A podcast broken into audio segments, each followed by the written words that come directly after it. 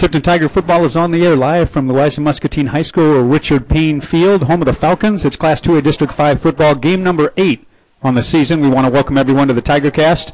My name is Brian Eichelberger. I'll be your play-by-play announcer for tonight's District 5 matchup between the Louisa Muscatine Falcons and the Tipton Tigers. We want to welcome you to our SportsCastMedia.com pregame show. You can check out stories, pictures, schedules, and info on your favorite team by becoming a fan. You can find the Facebook page at Sportscast Media and give it a like.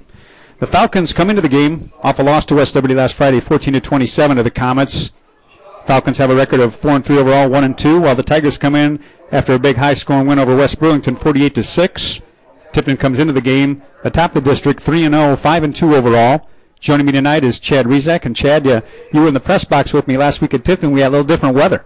We did, we did. It, uh, Actually, you, I wasn't there. Oh, that's right, you I, weren't there. I was at the wedding. That's right. I was at Brittany Miller, one of our former Tigers, getting married, and uh, but uh, I did keep up on the game and the score, and it uh, sounded like it was an exciting game. I should say Ryan and Matt had a nice. Uh, they're sitting in the press box last week, which was kind of nice. We got a big breeze here blowing from we thought from south to north, but as we went down and walked on the field, Chad and I, it's almost coming from the southeast, so it's kind of coming across the field a little bit. But it's definitely probably 15 to 20 mile an hour, don't you think? Yeah, and you know it's one of those interesting things when you have a, a windy night. Like uh, maybe we'll see it uh, dying down as the game goes on. But when you've uh, got two uh, football teams that are going to put the ball on the ground probably quite a bit, uh, we'll have to see if the wind really comes into play with the kicking game and such. And speaking of that, I, I kind of watched their punter just kicking a little bit. He was out there quite a bit early in their kickoff. They were kicking right dead into the wind, and their punts weren't going very well. It wasn't affecting the kickoff so much; they weren't getting as high, but you could tell it was really it was really affecting the punts. Yeah, and that's going to be you know once uh, once again the important thing is in terms of if they're trying to flip the field, you know, and not even a long punt, but uh, with that wind, our returners have got to be prepared for the ball to bounce. Uh, maybe a little bit funny out there, and our guys that are run down the uh, field have got to be aware of that, so they don't uh, touch it and then give the ball right back to them. We've got a little something going on down the track in front of us. We're on the home side up here in the press box. It's Tackle Cancer Staff Appreciation Night, and I'm not sure if those are seniors out there or not. I believe I believe they may be the seniors and the senior cheerleaders that are all out there on the track. Um, kind of nice. They have one more home game, I think, after this, so maybe their official senior night or parents' night might be next week. But it's kind of nice they've got this going on. We're about 13 minutes away from the kickoff of our varsity game tonight. We want to be sure and thank our sponsors. Of course, without them, we couldn't bring the Tiger Cast to you. We want to be sure and thank them. Subway and Tipton invite you to stop in and try their new pit smoke brisket sandwich. Groenwald Tiling and Excavating provides pattern tiling and hole repair backed with 40 years of experience.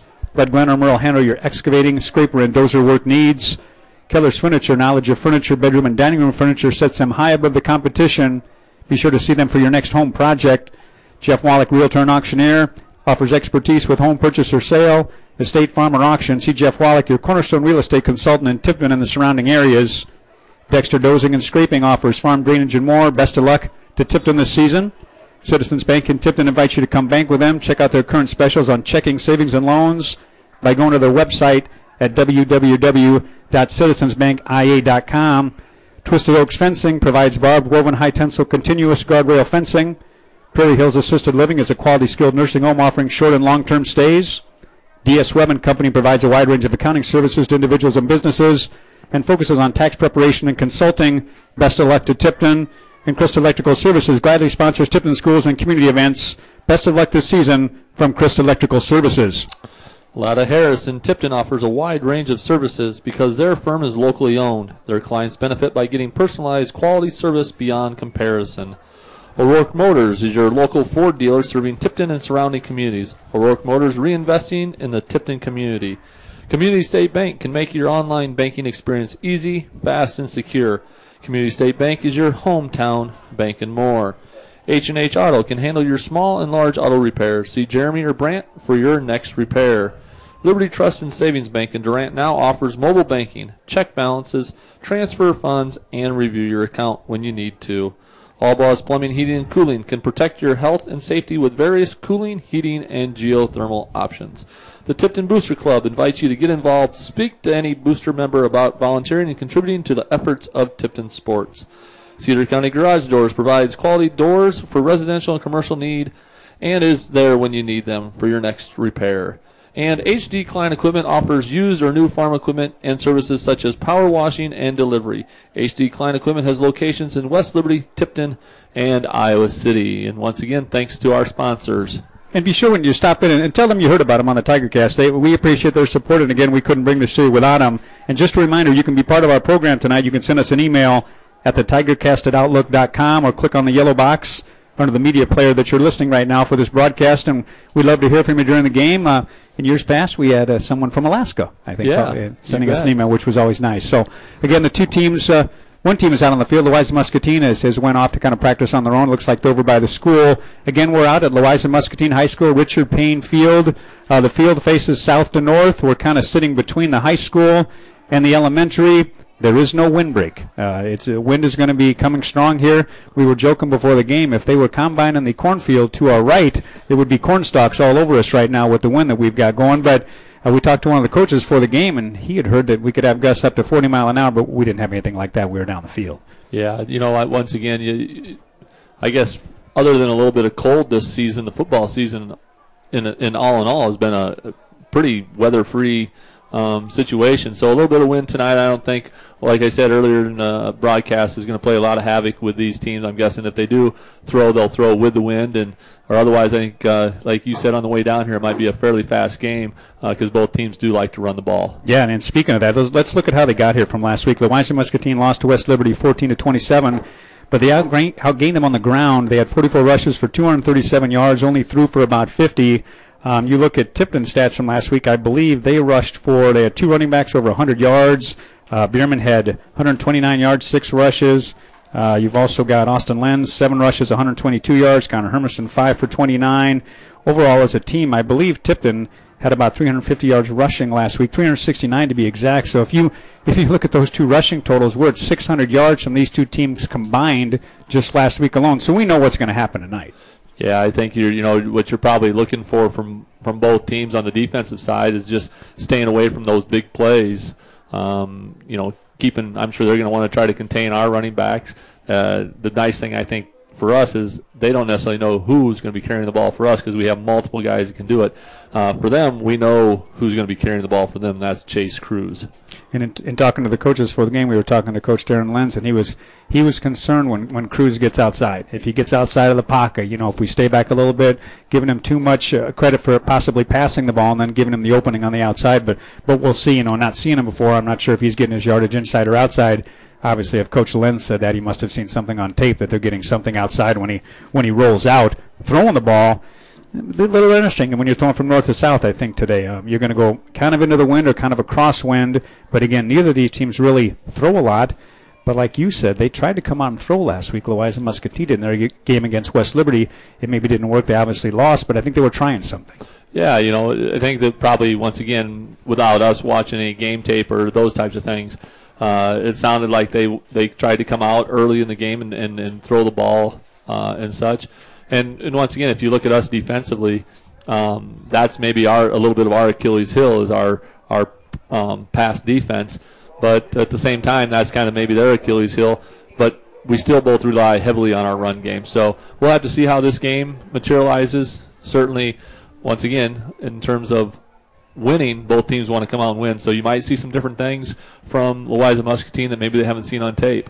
Well, and obviously something happened this week that our listeners may not be aware of. Now, Shutt won't be playing tonight. He's had an MRI today. We're not sure the exact damage to his knee, maybe an MCL. Who knows what it is? He'll know Monday in talking to Coach Lenz. But, you know, that's going to mean some other guys have to jump in and step up because he's he's good on both sides of the ball. Yeah, you know, it's kind of I think that uh, you know if you take the the Iowa Hawkeye mentality, next man in approach, you know, I think that we certainly have several guys that uh, they're expecting to uh, step in and and uh, you know, Coach uh, Langenfeld's mantra has been "Do your job."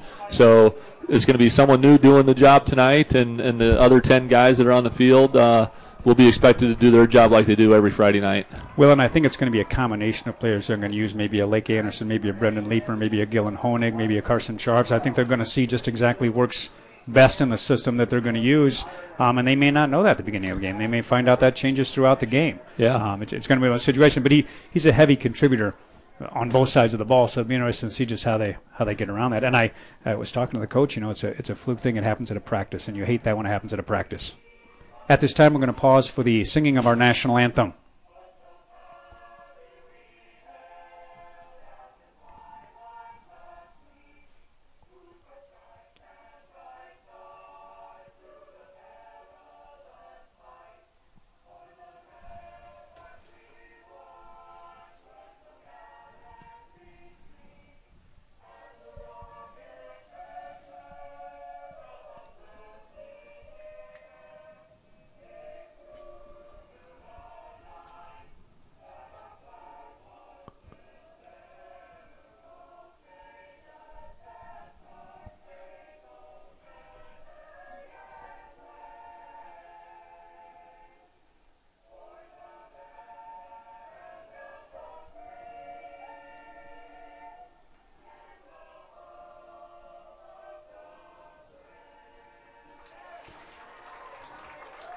Nice job by the Falcon Choir, and a few football players are actually singing down there on the track too, singing our national anthem here. Again, we're down at Richard Payne Field. I'm Brian Eichelberger along with Chad Rizek bringing you the action tonight live. Again, it's a District 5 Class 2A matchup, game number 8 on the year. Um, our officials are now at midfield. We're probably going to get the captain here a little bit. It looks like their team maybe going to be running out through the banner, similar to what we do. We don't run through a banner, but they kind of do kind of a similar thing that we do at home on Friday nights. And, and they've got a big banner that says Friday night that I'm guessing they're going to run right through out on the field, and it'll probably get the fans fired up. Yeah, you know, it's uh, one of those things where if you if you look at their roster, you know, they're not necessarily uh, heavy senior dominated, but for for those seniors, they're getting getting ready for their last couple Friday night games. You know, they get the they get the opportunity to run out on their home field. Uh, you know, one more time after tonight, the Tigers get to host uh, West Liberty next week, and, and, that's a home game and, and stuff. So running out on that football field, you know, one last time or your last couple times on a Friday night, there's nothing like it. Well, and to give you an idea of how important this game is tonight, there's another big game that's taking place tonight in West Liberty, and that's Camanche's taking on West Liberty. That game plays a big role in the way this district is going to finish along with the game tonight because if the, if the scenario comes up where Tipton wins tonight and should Camanche beat West Liberty, by my numbers, we get the playoff berth for winning the district because no matter what happens in the last week of the season, since we beat Camanche head to head, we would be the district winner, um, which which obviously would be nice. We, we kind of talked a little bit before the game, Chad and I, how we're sitting in the RPI because last year we had to depend on the RPI, and of course we fell just out of the 16. This year we're sitting at number eight. Louisa Muscatine we're playing tonight is at 25, but if you win the district, you're in no matter what, and you're going to host for the most part, unless you're that unfortunate ninth team, because with nine districts, only eight can host. So the lowest uh, RPI, I should say, the highest RPI down to the 16 will be the one that doesn't get to host. So uh, it's unfortunate, but a district winner is going to have to play an away game right out of the chute. But but still, it's just nice to say that you're a district winner in that automatic berth. Yeah, and I think that Brian, you know, you were talking, you know, talking earlier to uh, Darren Lenz, and, and he said that the, they've really focused on one game at a time, and uh, that's what uh, I'm sure that tonight that's been the whole talk is tonight we're worried about Louisa Muscatine. We're not thinking about the next one because we got to take care of business tonight. Our captains are headed out to midfield for our coin toss as our officials are getting them ready to go for tonight's game. And again, it's a special night here. We've got uh, Tackle Cancer and Staff Appreciation Night going on here tonight down at Richard Payne Field. Captains are getting instructions The captain's out in midfield for Louisa Muscatine, are number three, Caden Schneider, number 21, Dallas Vasquez, number 54, Caleb Steele, and number 75, Alexis Barajas. The captains for the Tigers, Frank Bierman, Connor Hermiston, Gillen Honig. Who else do we have that's out there Lenz. for captain? I believe that's Lenz. Is it Lenz? There. I think it looks like Austin well, Lenz is out there, maybe. No, it's 41. Nope, it's 41. Austin Minty. Well, we were Austin close. Minty. We had Austin. Austin. If from our vantage point, we're kind of blocked by a couple of the bigger players from the Louisa Muscatine. It is Bierman, it's Hermiston, it is also Captain Gillen Honig, and Captain Austin Minty. There's your captains for the Tigers. And Austin Minty, I don't know if he got to suit up last week, but he's coming off of a knee injury. So, so uh, it's nice to see. Uh, little change up in terms of captains out there, giving Austin Minty and, and Gillen uh, an opportunity to be a captain along with uh, Hermiston and uh, Bierman there. Our officials, it's Bob Varian's crew. We don't have the exact official's name, but we know it's Bob Varian's crew. It looks like Tipton is going to receive. I'm assuming that they won the coin toss. I didn't quite catch the flip, but I'm assuming they'll want the ball to see if they can go ahead on top right away. And and there's no secret to what we're going to do. We talked about it in rushing offense. Tipton's number one in the district. Louisa Muscatine is two. You know, in total offense, Tipton is one. Louisa Muscatine is two. On the other side of the ball, you talked about passing in passing, they're both a little bit lower because that's not the forte. Yeah, yeah, that's not that's not what we like to do. Now, um, one thing that uh, offensive coordinator Rich Fisher has done well this year, I think, uh, for my part in the games that I've, he's picked the right opportunities to pass. He's thrown some on first down. Um, he kind of catches the, the defense on uh, sleeping a little bit and, and takes advantages and attack spots where uh, um, they're vulnerable. Our players are getting ready to go out on the field. Cheerleaders are going right here in front of the stands, trying to get the home crowd going. Looks like a decent home crowd here. They're a nice little facility here. Tipton's getting ready to come out onto the field. It looks like the kicker is going to be number 18, Hayden Calvilage. He is the kicker for the Louisa Muscatine, the Falcons. Again, we're about 30 seconds from kickoff. And it looks like we got a you know we got a nice crowd over there. See, look like if everybody would move over to one side, we'd have one full one side completely full. But everybody's kind of sitting up top, so they don't have to look through the uh, the fence there. Well, it is, it is, a little breezy. Something yep. tells me they're kind of bundling but, together. I, yeah. I think might be the theme over there on the Tipton side, but. Tipton's coming out on the field, and now we're ready for the action again. Brian Eichelberger along with Chad Rizak. We're here at Richard Payne Field. The Falcons and the Tigers, game eight of the season. The deep backs for Tipton are going to be Peyton Elijah, Connor Hermiston, and Austin Lenz again kicking off for the Falcons. Hayden Calvilage. Got a nice drum roll by the band playing for the kickoff. That's always nice. Again, a nice night, a little breezy, but other than that, clear evening. Sometimes that makes for a breezier evening. And you can tell it's breezy when you look at the flags here with the dance team right below us. The kick goes to the seven yard line to Lenz. He goes up the middle, He's up to the 25 and he's tripped up at the 24 yard line. He'll go down to the 26 or 27 and he's tripped up there by the kicker, Hayden Calvilage. Looks like they're going to spot at the 27 yard line, give him about a 19 yard return. And again, we know what's going to happen with Tipton. I think they're going to come out running. They're going to come out behind that, that offensive line of, of Jesse Leisure, Jack Bold, Riley Kyle, Nolan Ort, Cody Cook. Of course, we'd be mentioning now. Shut. We talked about in the pregame. He won't be playing tonight. Got a knee injury. So we'll kind of see who steps in and, and takes the place. Next man up. Back at the quarterback will be Peyton Elijah. He takes a direct snap. He spins to the left. He's out to the 26. He may have lost a yard. He got tackled from behind right away. That was number 55, Gabriel Hayes, Gabe Hayes, and he's their. I think they're he's their leading tackler. He so, is. so right away he's making his presence felt uh, in this game. Tigers are going from our left to right. Again, they're going into the wind to start things out. So I'm assuming they called the ball, and of course, again, they the other team wanted them, the Weissmuth team wanted them to go into the wind. It's going to be second down and 11. Out of the shotgun, it's Wilkins in motion. We got Elijah spinning. The handoff goes off to Austin Lenz. He's trying to get outside. That was a nice job by Calvilage to keep it inside, and he only got about maybe two yards on that. It looks like the tackle on the play was made by Maxwell McCully, number six.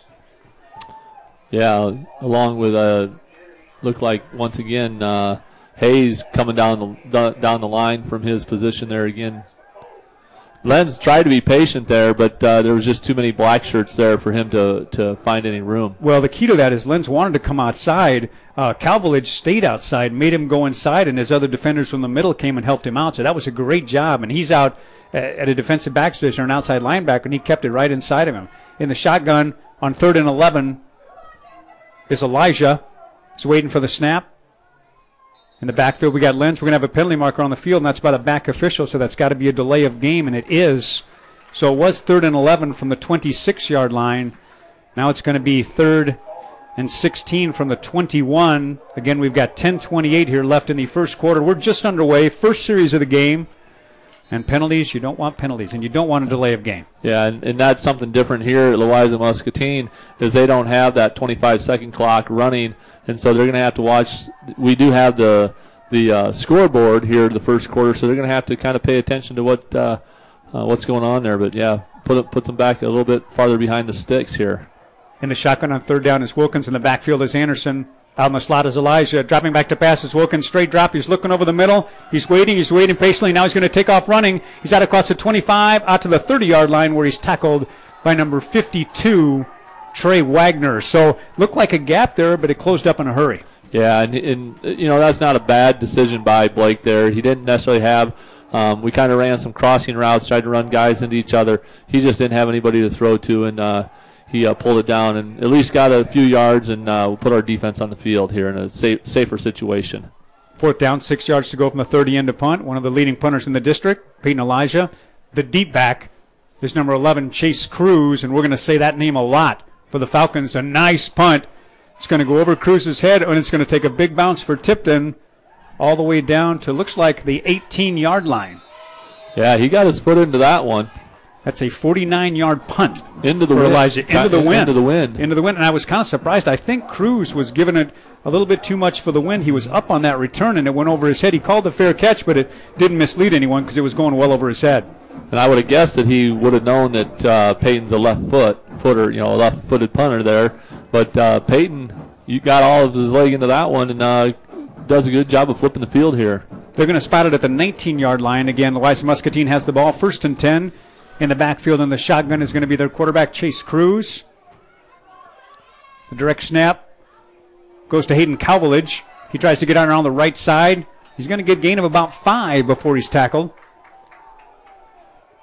Looks like maybe that was Peyton Elijah on the tackle, maybe Lake Anderson. Actually, Connor Hermiston was the one who was in on that tackle. Gain of five on the play, going to be second and five from the 24 yard line. So they come out right away running the ball. We ran the ball. We knew this was going to happen.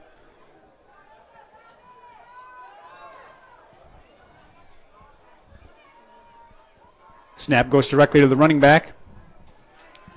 That's Jesse Le- was that Jesse Leisure there? That was Jesse Leisure there on the tackle. Ike. It was. Jesse needs a big game from him because again he's going to have to take up some slack in the interior line with Nile out.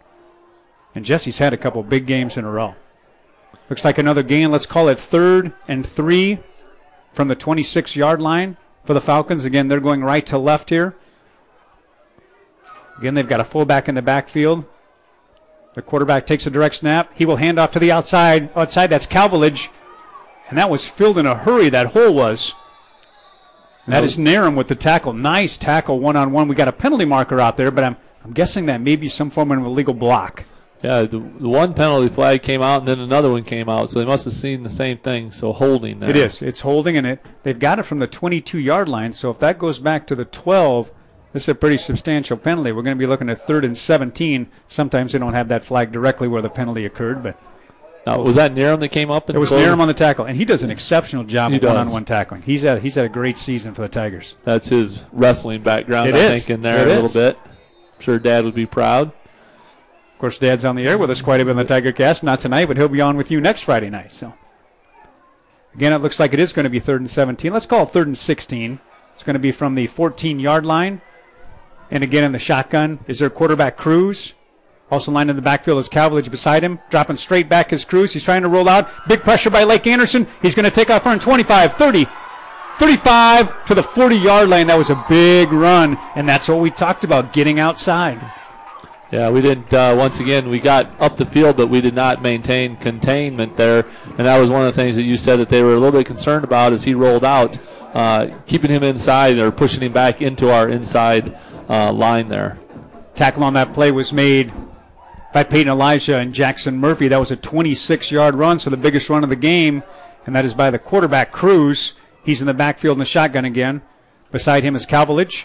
Calvilage takes the handoff. He goes up the middle. Great play. Oh, Frank. Oh, he almost lost him. Frank had him in the backfield, nearly lost him, but he gets credit for the tackle for a loss. Yeah, Frank Bierman got through there in a hurry and uh, wrapped him up. Yeah, almost kind of tried to throw him down, and he almost stayed on his feet, but luckily uh, Frank hung on there. I believe Frank is either at the top or in the top two or three of tackle for a loss in the district standings, I think, defensively. So that's something that they expect from Frank defensively for the Tigers. It's a loss of two. Let's call it second and 12 from the 38 yard line of the Falcons. Again in the shotgun, you're going to have Cruz.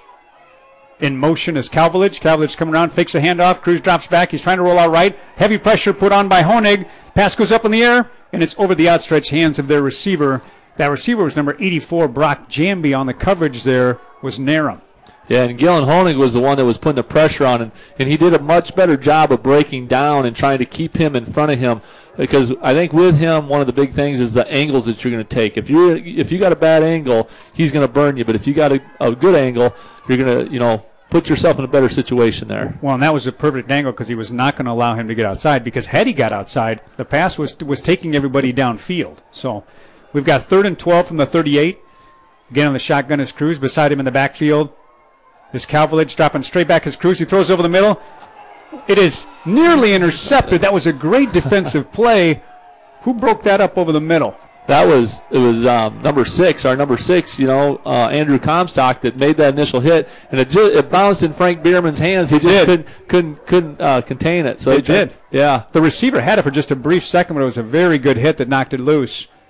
We're at fourth down, 12 yards to go from the 38. Into punt on fourth down is going to be Chase Cruz. The two deep backs are Peyton Elijah and Austin Lenz. Boy, Cruz does about everything but work in the concession stand here during the game. We're going to call his name a lot. Lenz takes a punt at the 23 yard line, steps up across the 30 to the 35, where he's tackled by number 84, Brock Jamby. Now he did a nice job. He got an end over end punt there right on the sideline. He got it there right about the 20. Nice spin move, and, and he picked himself up about uh, 16 yards on that return there, Ike.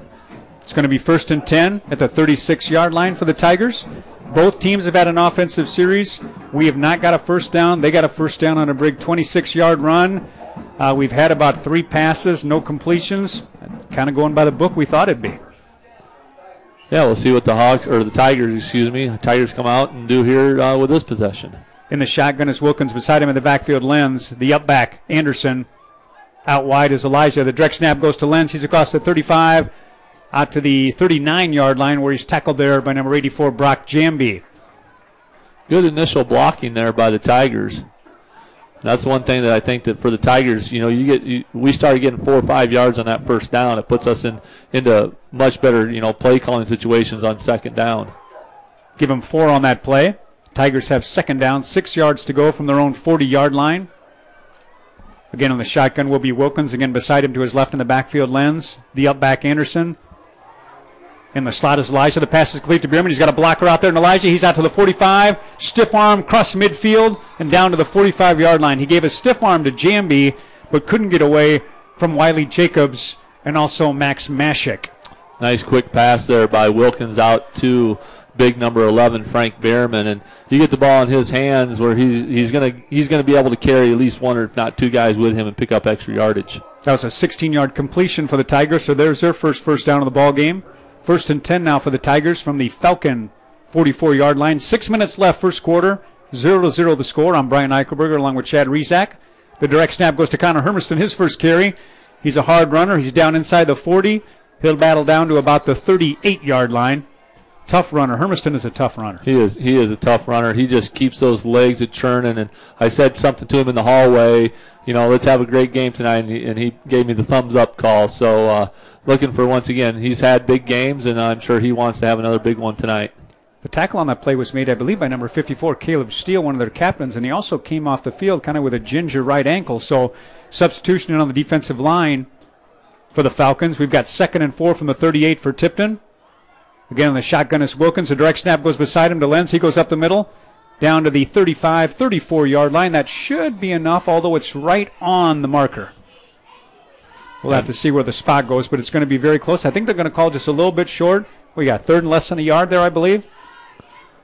I would expect to see uh, Wilkins get right up under center and maybe quarterback sneak this and just give us another four downs here. Wilkins gets the plan from the sideline. Coming in there was Peyton Elijah. Tigers come up to center. He's got Bierman in the backfield with him here. He does. Of course, the center is Riley Kyle. The up back is Anderson. The direct snap goes to Bierman.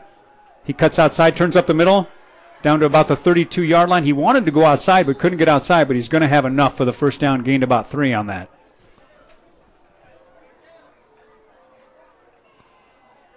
Good sportsmanship there by the Tigers, helping up the Mus or the Louisa Muscatine players there. Looked like the tackle there was made by number 55. Again, that's Gabriel Hayes. We've said his name a couple times, one of the leading tacklers. First and 10 now for the Tigers from the 33 yard line of the Falcons. 4.17 left here in the first quarter. Down at Richard Payne Field here at Louisa Muscatine. Snap goes to Bierman. He hands off inside. I believe that's Austin Lenz. Actually, that was Wilkins handing off to Lenz. Yeah, a little uh, inside counter there, trap play maybe. They even tricked your announcer there for a minute. Tackle on that play was made by number 18. That is Hayden Calvilage. Again, he's one of their leading tacklers as well. About three yards on that play. It's going to be marked down to the 30 yard line. It's going to be second and seven for the Tigers. 342 here left in the first quarter. Scoreless yet, 0 0. Tigers are moving the ball down the field. They started out here back about their own 27 yard line. Now they're at the Falcon 30. Snap goes to Wilkins. He drops back to pass. He's got a wide receiver wide open. That's Bierman. He's got it inside the five. Touchdown, Tigers. 30 yards. And he could have led him a lot more. He kind of had to wait for that pass, but a 30 yard touchdown pass from Wilkins to Bierman for the Tigers. You know, and that was uh, that was a second down play. And uh, once again, Bierman, when they move those guys around as much as they do, and you you know have to play that run, have to play that run. You know, Rich Fisher did a nice job, maybe catching them off uh, off uh, guard because once again they have to respect Lenz, They have to respect Hermiston. They got to respect uh, Wilkins in the backfield. Into attempt the extra point. Into the wind is Bierman doing the holding. Peyton Elijah. We'll see just how strong his leg, and he's going right into the wind. The spot is down. The kick is off the mark. It had plenty of distance, just a little bit off to the right. So I don't think the wind hampered as much. It was just a little bit off to the right. But we've got a six to zero score now. Tigers on top. 3:23 left in the first quarter, and boy, he was uh, he was wide open. They were not expecting that pass. Not, not expecting that pass. You know, and I think that once again, I think that each time, you know, we don't necessarily throw the ball, but I was looking at our our our um, completion percentage is just up over 50%. And you know, you know, a lot of times you if you're in that 60% range, you know, that's pretty good. We're in the we're in the 50% range. So if you can complete 50% of your passes, um, you know, we we throw high quality passes. We threw that quick uh, screen out to to Frank there. There we caught him on a little bit of a fly, but uh, I think they froze that deep back with the their action, play action, and there, Frank. Frank threw his hand, and Wilkins delivered a perfect pass to him. Well, one thing to keep in mind too, I, I kind of said that he didn't he didn't lead him that maybe that well, but the thing is, he is throwing directly into the wind, so he was hampered by that wind. It still went directly right to Frank. He had plenty of time to catch it and get in the end zone. He kind of drug the defender in. The key to this is. This is against the wind going up 6 to 0, and that's big because obviously they want to be ahead, but you want to be ahead in a game where the wind plays a factor. You bet. You bet. Set to kick off is Kale Giron. The deep back is number 11. That is Chase Cruz. We've also got, I believe, Brock Jamby back there as one of the deep return men. They're back about the 10 yard line. Giron will kick off on the 40. It goes to one of the upbacks. He doesn't catch it. He dives on at the 26 yard line. That's one of the return men, number 21, Dallas Vasquez. That ball was a little loose on the ground for a little bit, but no jeopardy of, of the Falcons losing it. But it's going to be spotted at the 26 yard line, first and 10, Louisa Muscatine. Looks like Gillen Honing, he's back in there. Uh, Carson Sharf did come in and give uh, Honing a little bit of a break there on that uh, last defense possession uh, possession by the Tigers. We've got 3:20 left in the first quarter. Tigers on top, six to zero. I'm Brian Eichelberger along with Chad Rizak, bringing you the action from Richard Payne Field here at the Louisa Muscatine. The direct snap goes to Cruz. It looked like the head was jerked there like a possible face mask, but I didn't see a penalty, so there is no flag on the play, so I must not have seen it the way that I saw it. Gain on the play is going to be five. We're going to call it second and five from the 31. Must have been a hand up more towards his shoulder pads, but it didn't bring him down. 250 left in the first quarter. Direct snap goes to Cruz. He hands it off inside on a counter, and that's going to be a loss on the play. That's Big Frank, I believe. Yeah, Frank Bierman on the tackle. I believe that was number 21 on the carry. I believe that was Dallas Vasquez. That's going to be a third and eight now. We'll call it from the 29 yard line. 227 here left in the first quarter. Six to zero. Tigers on top. And uh, Ike, some uh, early scores here. West Liberty's ahead of Camanche 7 0 in the first. And then Mount Vernon in our district is up 14 0 against West Burlington. Of course, the Camanche game very important to the Tigers. Taking the handoff is going to be Calvilage. Nice tackle in the open field by Elijah, but he's going to get a first down. That's a gain of about nine yards. It's going to be, I believe, marked for a first down, first and 10 from the 38 yard line. So, second first down of the game for the Falcons. You know, one thing I've noticed is Cruz does a very nice job of carrying out his fakes. So they, so we certainly have to keep that in mind as things go on. But we, we, we certainly need to locate that ball a little bit earlier. On first and 10, the direct snap goes to Calvilage. He goes around the right side. He's outside. He's got about eight, nine yards. He's driven out of bounds by Lenz and I believe Hermiston. But he got a good chunk of yardage on first down. He's probably going to only leave about a second and two. Yeah, we, we tried to string him out, but as we were stringing him out, uh, he was picking up yardage. So it looks like they called him out earlier than that. Ike, it looked like he gained, got about six yards there. He did, he did. So that's going to be a second. We'll call it four yards from the 44 yard line. Minute 44 left, first quarter, 6 0. Tigers on top. Direct snap again goes to Calvilage. B hands it off on a counter inside. And their back is all the way across midfield. That was good hard running up the middle. Jackson Murphy, Lake Anderson, and Peyton Elijah on the tackle.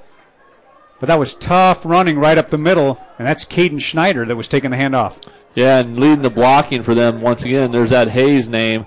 He uh, not only does it on the uh, offense or defensive side, but he also is one of their leading blockers uh, on that offensive line. First time that the Falcons have been across midfield. They have first and 10 from the Tiger 46. 122 left in the first quarter. Tipton on top 6 0. Direct snap goes to the quarterback, Cruz.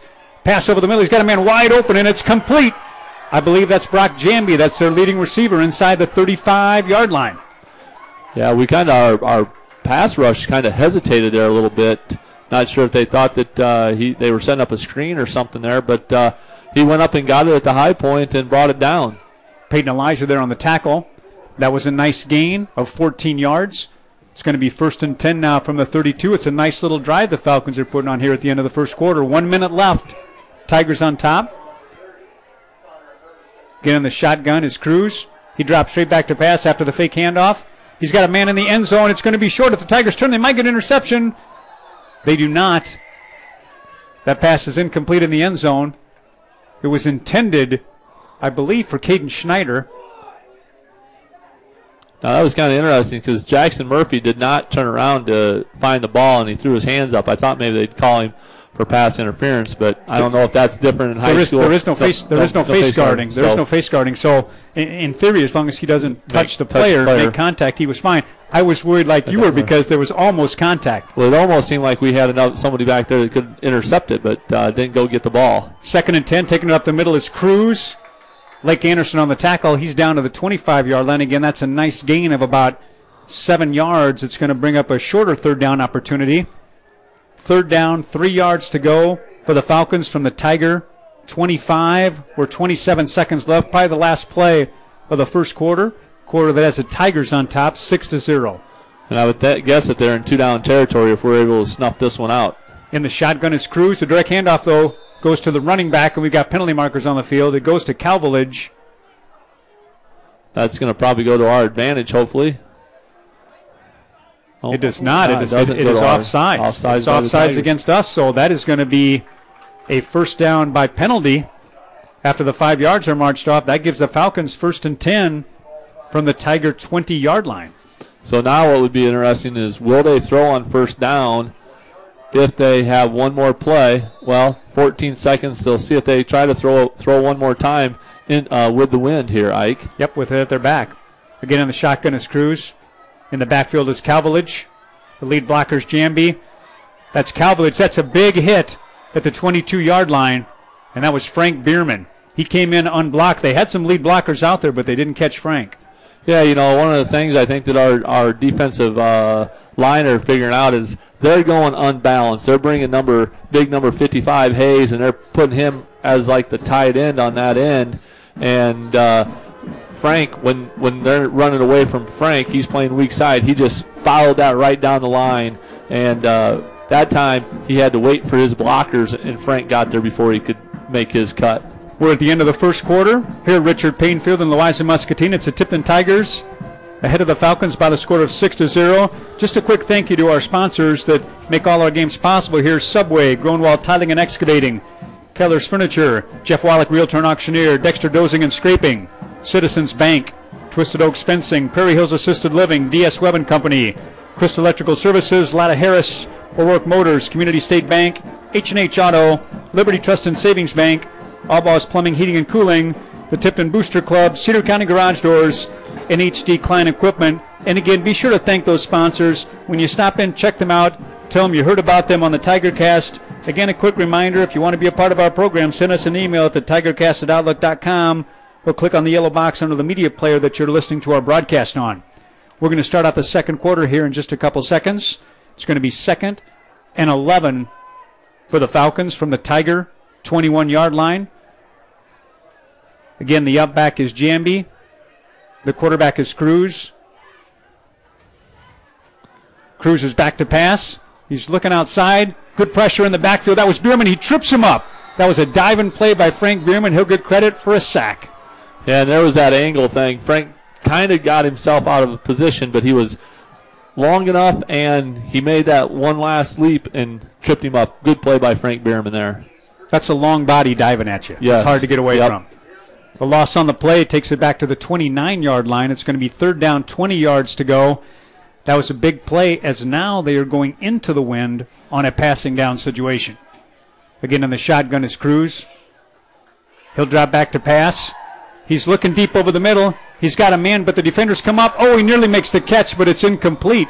He had a chance. Peyton Elijah was on the coverage, but that pass was in the hands of Dallas Vasquez. Yeah, uh, almost Peyton got kind of lucky there. He kind of played the player instead of the ball. He should have went. They got to attack that ball. That's one thing that uh, I think we've seen a couple times. Instead of attacking the ball, they've went after the the the uh, defensive or the offensive player, and, and we certainly need to go after that ball. I think we probably could have two interceptions at this point. That's something you wouldn't like to see on the basketball court either, coach, with a defender behind No, him. no, and that and he's a big big receiver too. So Fourth down, 20 yards to go. Straight back to passes Cruz. He's looking down the sideline. That pass is too high. Jackson Murphy on the coverage. That pass was intended for Wiley Jacobs.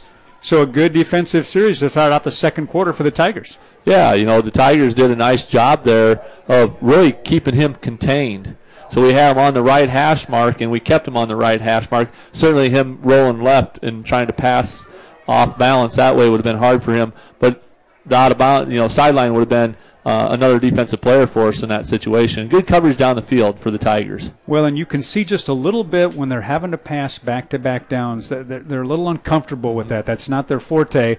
The ball now is in Tipton's hands after the ball's turned over on downs. First and 10 from the 29 of Tipton for the Tigers. Again, on the shotgun is Wilkins, the lead back Anderson. The direct snap goes in the backfield to Lenz.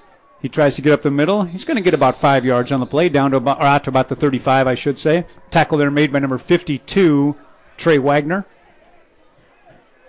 Good hard running right up the middle. Yeah, it seems like uh, he could break those out, but he's he's been break uh, cutting those back inside. So we'll have to just see. You know, he's done a nice job. He's got good eyesight in terms of he he sees sees that he plants that foot and gets once again. We talked. He got five yards on that play. Second down. They're going to give him six, four yards to go from the 36 yard line. This time at quarterback in the backfield, and the shotgun is Elijah. The direct snap goes to Hermiston. He takes it hard up the middle, runs over a defender, and he's out to midfield. We're going to give the tackle there to Wiley Jacobs, but I think that's only because Hermiston may have tripped over him. Yeah, that was a good hard run up the middle. Once again, our offensive line is uh, doing a number here um, here early in the second quarter, and uh, they're making their presence uh, felt out there. Gain on the play of 12. That's going to give the Tigers first and 10 from their own 47 yard line. Again, I'm Brian Eichelberger along with Chad Resack. We're 10.08 left in the first half. 6 to 0. Tigers on top over the Falcons. Direct snap goes to Hermiston. He'll go up the middle. Defend a little bit better this time. Tackle this time is going to be Calvilage on the tackle. Also in on the play was number 55, Gabriel Hayes. That's about his fifth tackle in the first half alone. Going to give two on the play to Hermiston, so it's going to be second down, eight yards to go from midfield. Wilkins goes over the sideline, comes back in for the play. We're at 9:30 left in the first half. Tigers scored on their last drive. It was a 30-yard touchdown pass from Wilkins to Bierman. In the shotgun is Wilkins. Direct snap though goes to Hermiston. He goes right at the middle, of big hole. He's gonna he's gonna go 30, 25, 20, 15, 10, 5, touchdown. Or did he get in? He got in. He, at the at the goal line. He's Hayden. Calvilage dove at him, but he got in the end zone. He didn't. He didn't. Must not have felt the footsteps or didn't hear the footsteps. Maybe the wind was blowing through the holes of his ear holes. And uh, but uh, there you saw number 18. He didn't give up and just about stopped him at the one yard line. But uh, big, big, uh, big yardage there, Ike for uh, Hermiston. And I was trying to see who the lead blocker was, and I believe it was Wilkins at quarterback who spun ahead of him and threw the lead block that got him in the wide open field. That was a great play, a 50 yard touchdown run for Connor Hermiston here in the second quarter with 9.09 left. 12 to 0 now is the score. Of course, they're going to go for two. Bierman missed the extra point after the first touchdown. In the shotgun is Wilkins. Beside him, Lenz in the backfield. In motion, Elijah. He'll take the handoff. He's trying to get outside. And he will get in for the two point conversion run. So we've got a score of 14 to 0 now. Tigers on top. 9.09 left in the first half. So that was a great run by Hermiston. And we talked about it a little bit ago. He just runs hard up the middle. It, he doesn't get tackled by one player, Chad. No, and, once again, it's it, it, and it starts with that offensive line. And a lot of times, you know, uh, they don't get a lot of credit. They don't get their names read a lot. But uh, our offensive line there, and you mentioned them at the beginning of the program. Uh, they, they certainly opened up a big hole there. There was nobody that really touched him. And once he got off that block led there by Wilkins, he made one cut and he was gone. And just a little shout out to, to Connor Hermiston and Niall Shutt. I announce youth football on Sundays. I've done it for many, many years at Tipton, and those two have been in the press box with me since they got done with youth football. They come run the clock for me on Sundays.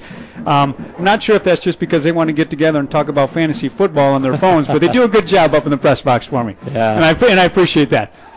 Set to kick off is going to be, I believe, Cale Giron. He will kick off from the 40. The deep backs are going to be number 11, Chase Cruz, and I believe that's also Brock Jamby back there. 14 to 0. Tigers on top. They were held on the first series, Tipton was. They didn't get a first down. The next series, they go down and score a touchdown, and the next series, they go down and score a touchdown. Two big plays a 30 yard touchdown pass, a 50 yard run. Kick goes to the up back who falls on it at the 34 yard line, and that is number 45, Chase Miller.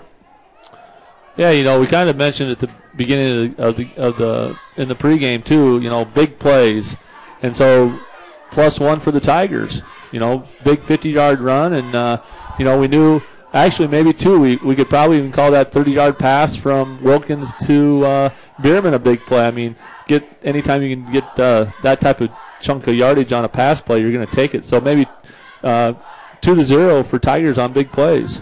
First and 10 from the 34 of the Louisa Muscatine for the Falcons. Straight back to passes Cruz. He tries to throw it outside at the 45 to Jamby. On the coverage there was Niram.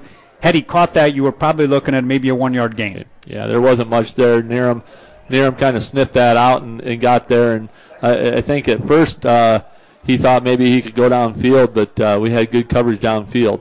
Well, the problem you've got now is now you're against the wind. You were down Right. 6 0. Now you're down 14 0. If the running game isn't working, that's a lot of passing. And I'm looking at the flag, and it's now coming across almost from a, from a southeast angle, which is almost worse than it was coming directly at you. That was uh, a, yeah, that was a up back direct snap to the up back there. He goes up the middle. He's going to get about four or five yards on the play. It looks like Elijah Nariman on the tackle. Lake Anderson also went on the tackle. I didn't catch That the was eight, that was 84. It was 84, Yep, Jamby? Okay. Yep, Jamby.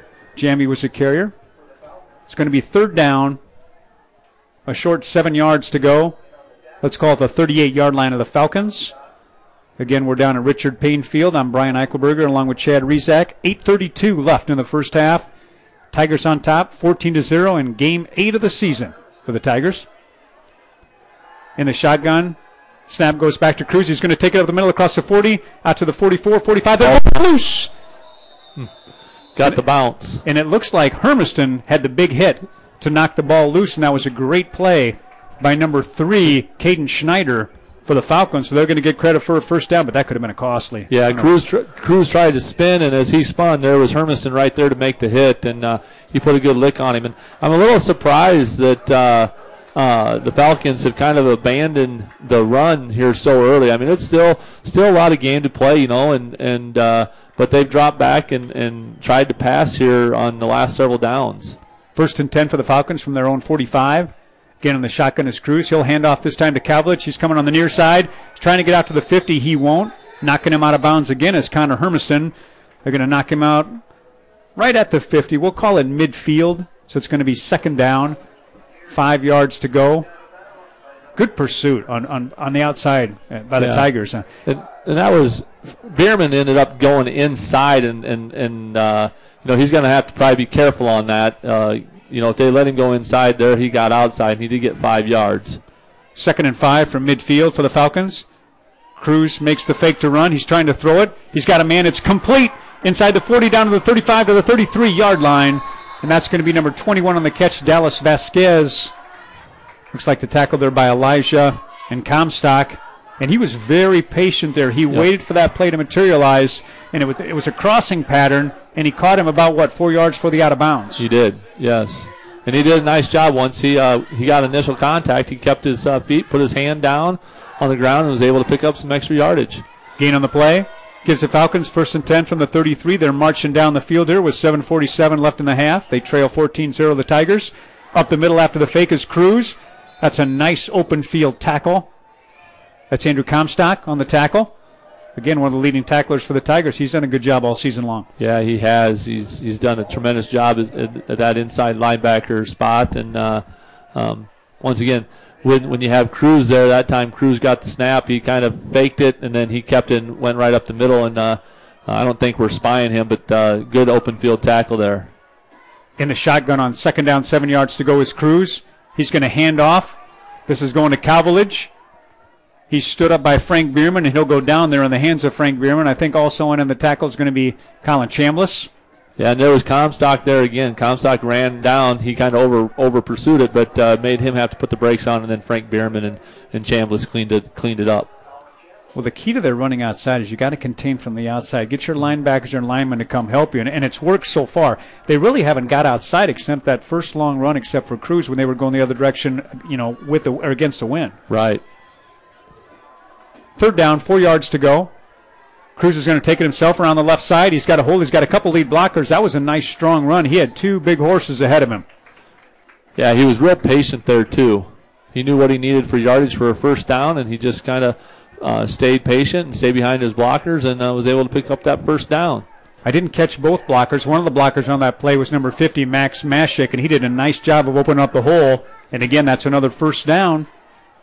First and 10 for the Falcons from the Tiger 20, and they're chewing up a lot of clock on this drive. 6.18 left in the half. Tigers up 14 0. Again, on the shotgun is Cruz. He's going to step back to pass. He throws it over the middle. He lobs it. The pass is up. Is it intercepted? It is. It is, but we have a penalty marker on the field in the secondary. It was intercepted by Peyton Elijah. Well, let's see what the call is.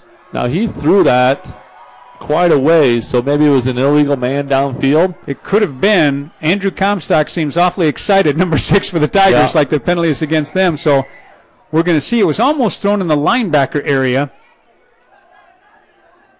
It wasn't thrown where the pass was thrown deep. Right. That's why I'm thinking it might be man down. Uh, no, holding against it. Wow, Correction, they're going to call holding against the Tigers. the Tigers. Maybe Comstock didn't see the flag. See, I thought maybe he Yeah. had heard something walking by the official. Right. He must not have seen the flag. Well, they, they threw the flag at the 11.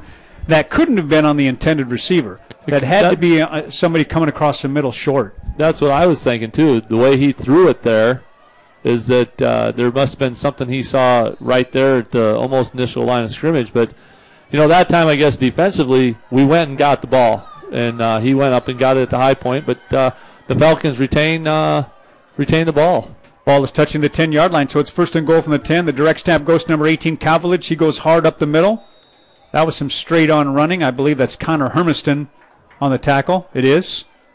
Going to give him five. That's going to be down to the five yard line. So we've got second and goal for the Falcons from the Tiger five. That's a big turn of events from an interception to a first and goal. It is. It is. And this is uh, one of those situations where the Tigers are going to have to really uh, dig in here and uh, try to turn them away. Again, they'll line up in the shotgun with Cruz. Beside him in the backfield is Calvilage. The up back is Jam. He's spinning as the quarterback Cruz. He's going to take it up the middle. He's down close to the goal line. And they did call. They Gave him. They gave him a touchdown. They did give him the Yeah. touchdown. I didn't see the signal. The guy all the way across. Ah, Yeah. way over. Yeah. So that's a touchdown for the Falcons. Nice play. That was a good spinning move. He faked the handoff to Calvilage, spun and went up the middle. That's a five yard touchdown for the Falcons. They're on the board. They trail 14 to 6. Yeah, we got uh, had some player substitution uh, uh, situation there. We didn't get one of our defensive players on the field maybe as quickly as we wanted. So it looks like they're going to go for two as well here, Ike. They are in the backfield.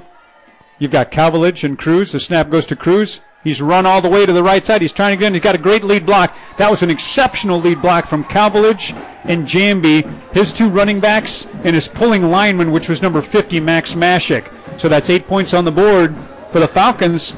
So they come back and they go against the wind for a long drive. It's now 14 to 8. The Tigers are on top of the Falcons with 5:31 left in the first half. So Cruz really ran the offense well that time.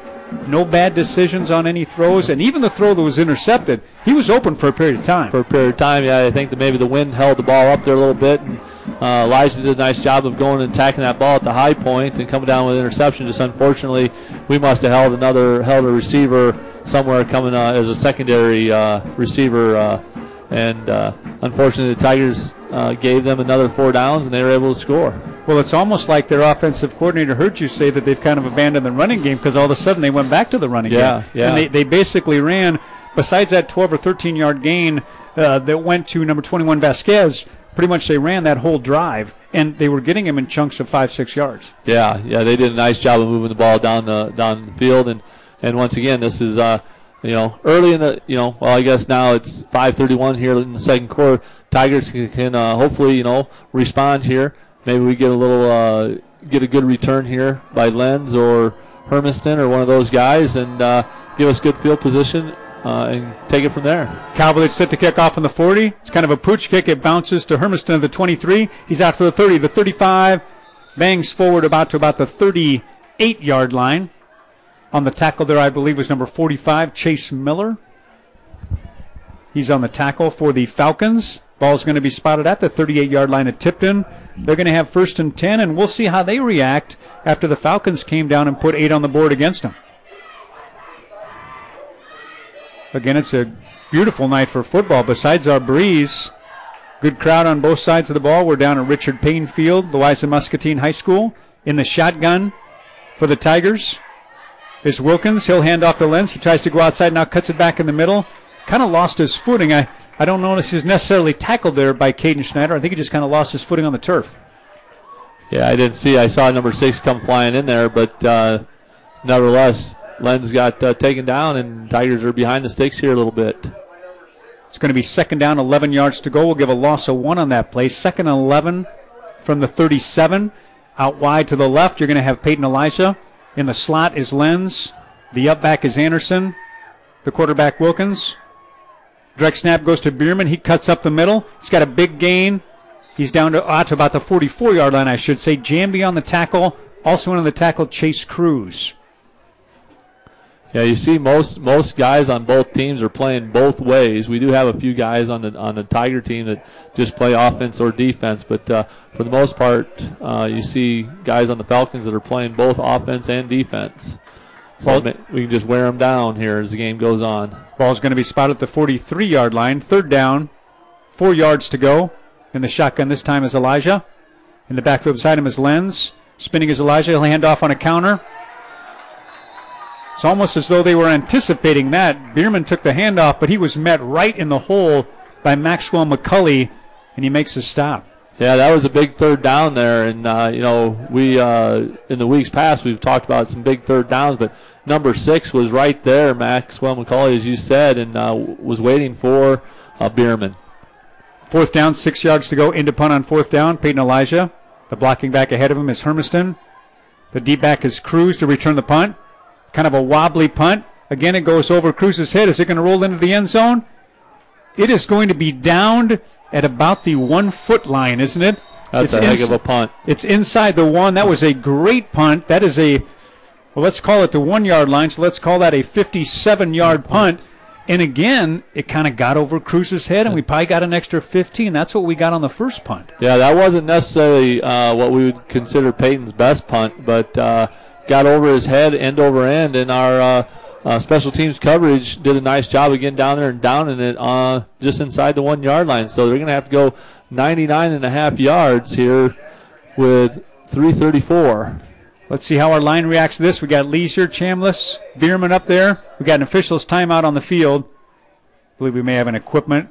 Anderson's got to go out. I think he's got to may have a problem with the chin strap. It looks like it's what the officials were saying.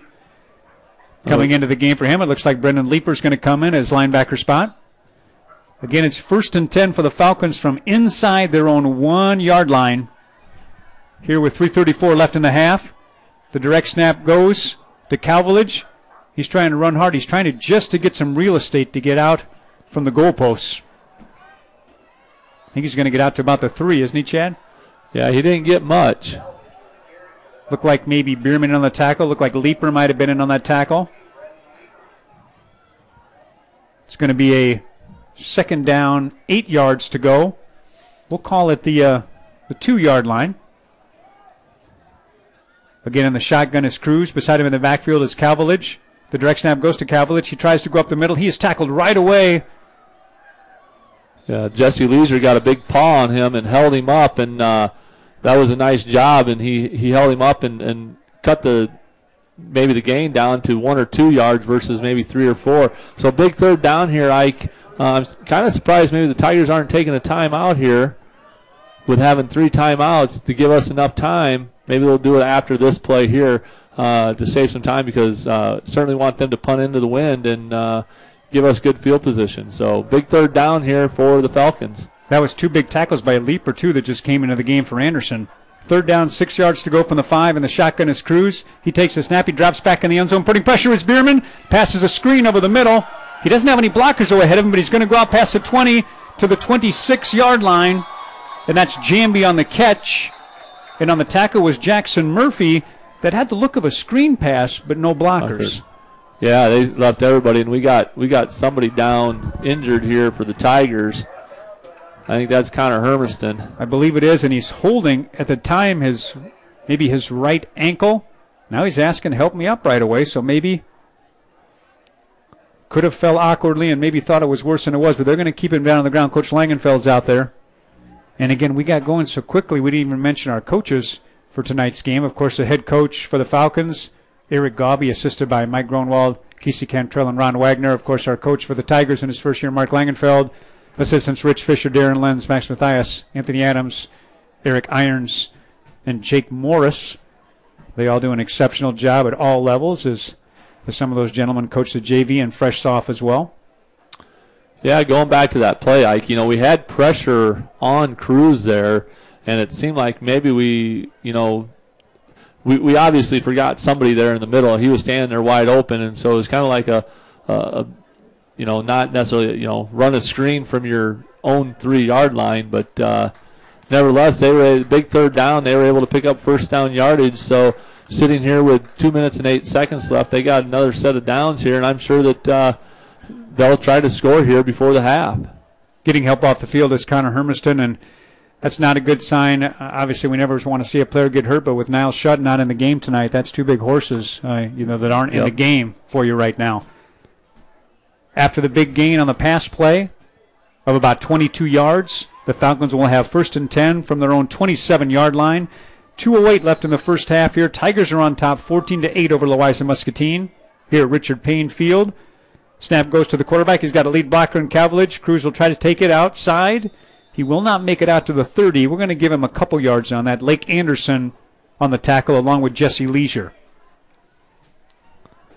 Yeah, this is a, one of those situations here, getting closer to halftime and stuff. That uh, certainly want our Tiger defense to step up and uh, uh, get a stop, see if we can't put some pressure on them, get them behind the sticks in a situation here.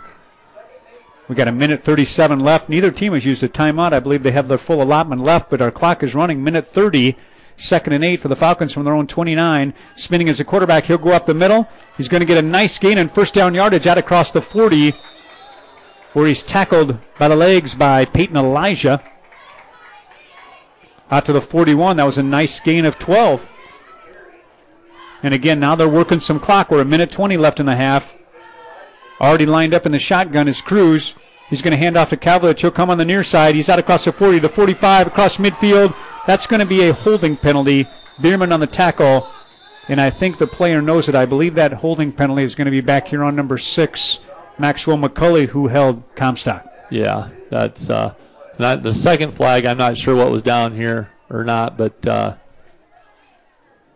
we're going to have holding must have been holding both times. Both times. Unless maybe the official there saw it and was just throwing the flag, didn't realize the first official threw it. Well, that's a costly penalty because it's back at the 39. So let's say they mark it off directly from there. We're back just inside the 30. You've got to get across midfield. We're going to be looking at about a first and 21.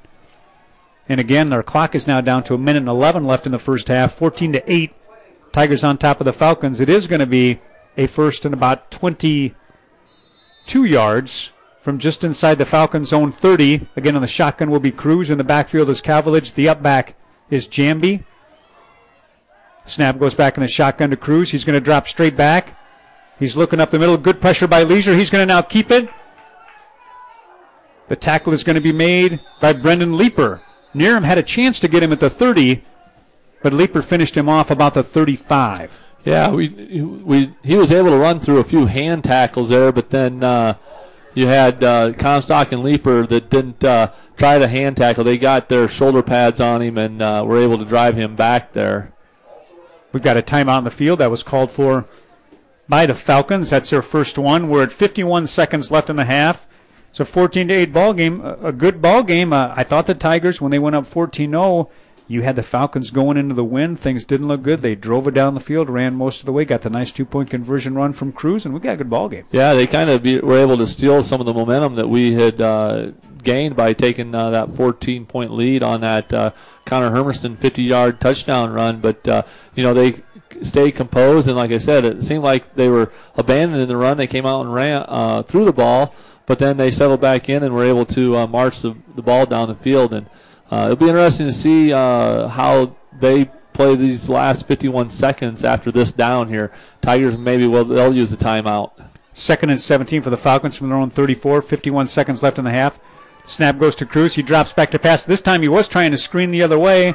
The pass is complete to Vasquez. He had some lead blockers, but Narum made a great play. Narum, great play there. He was able to get off of a ta- off of a blocker and. Uh, once again did a tremendous job of, of more or less one on three, one on four out there. No gain on that play, and it was set up pretty well. He had about three lead blockers. That makes it third and 17. We're down to 26 seconds, and the clock is running. It's taken a long time for this play to get into the game.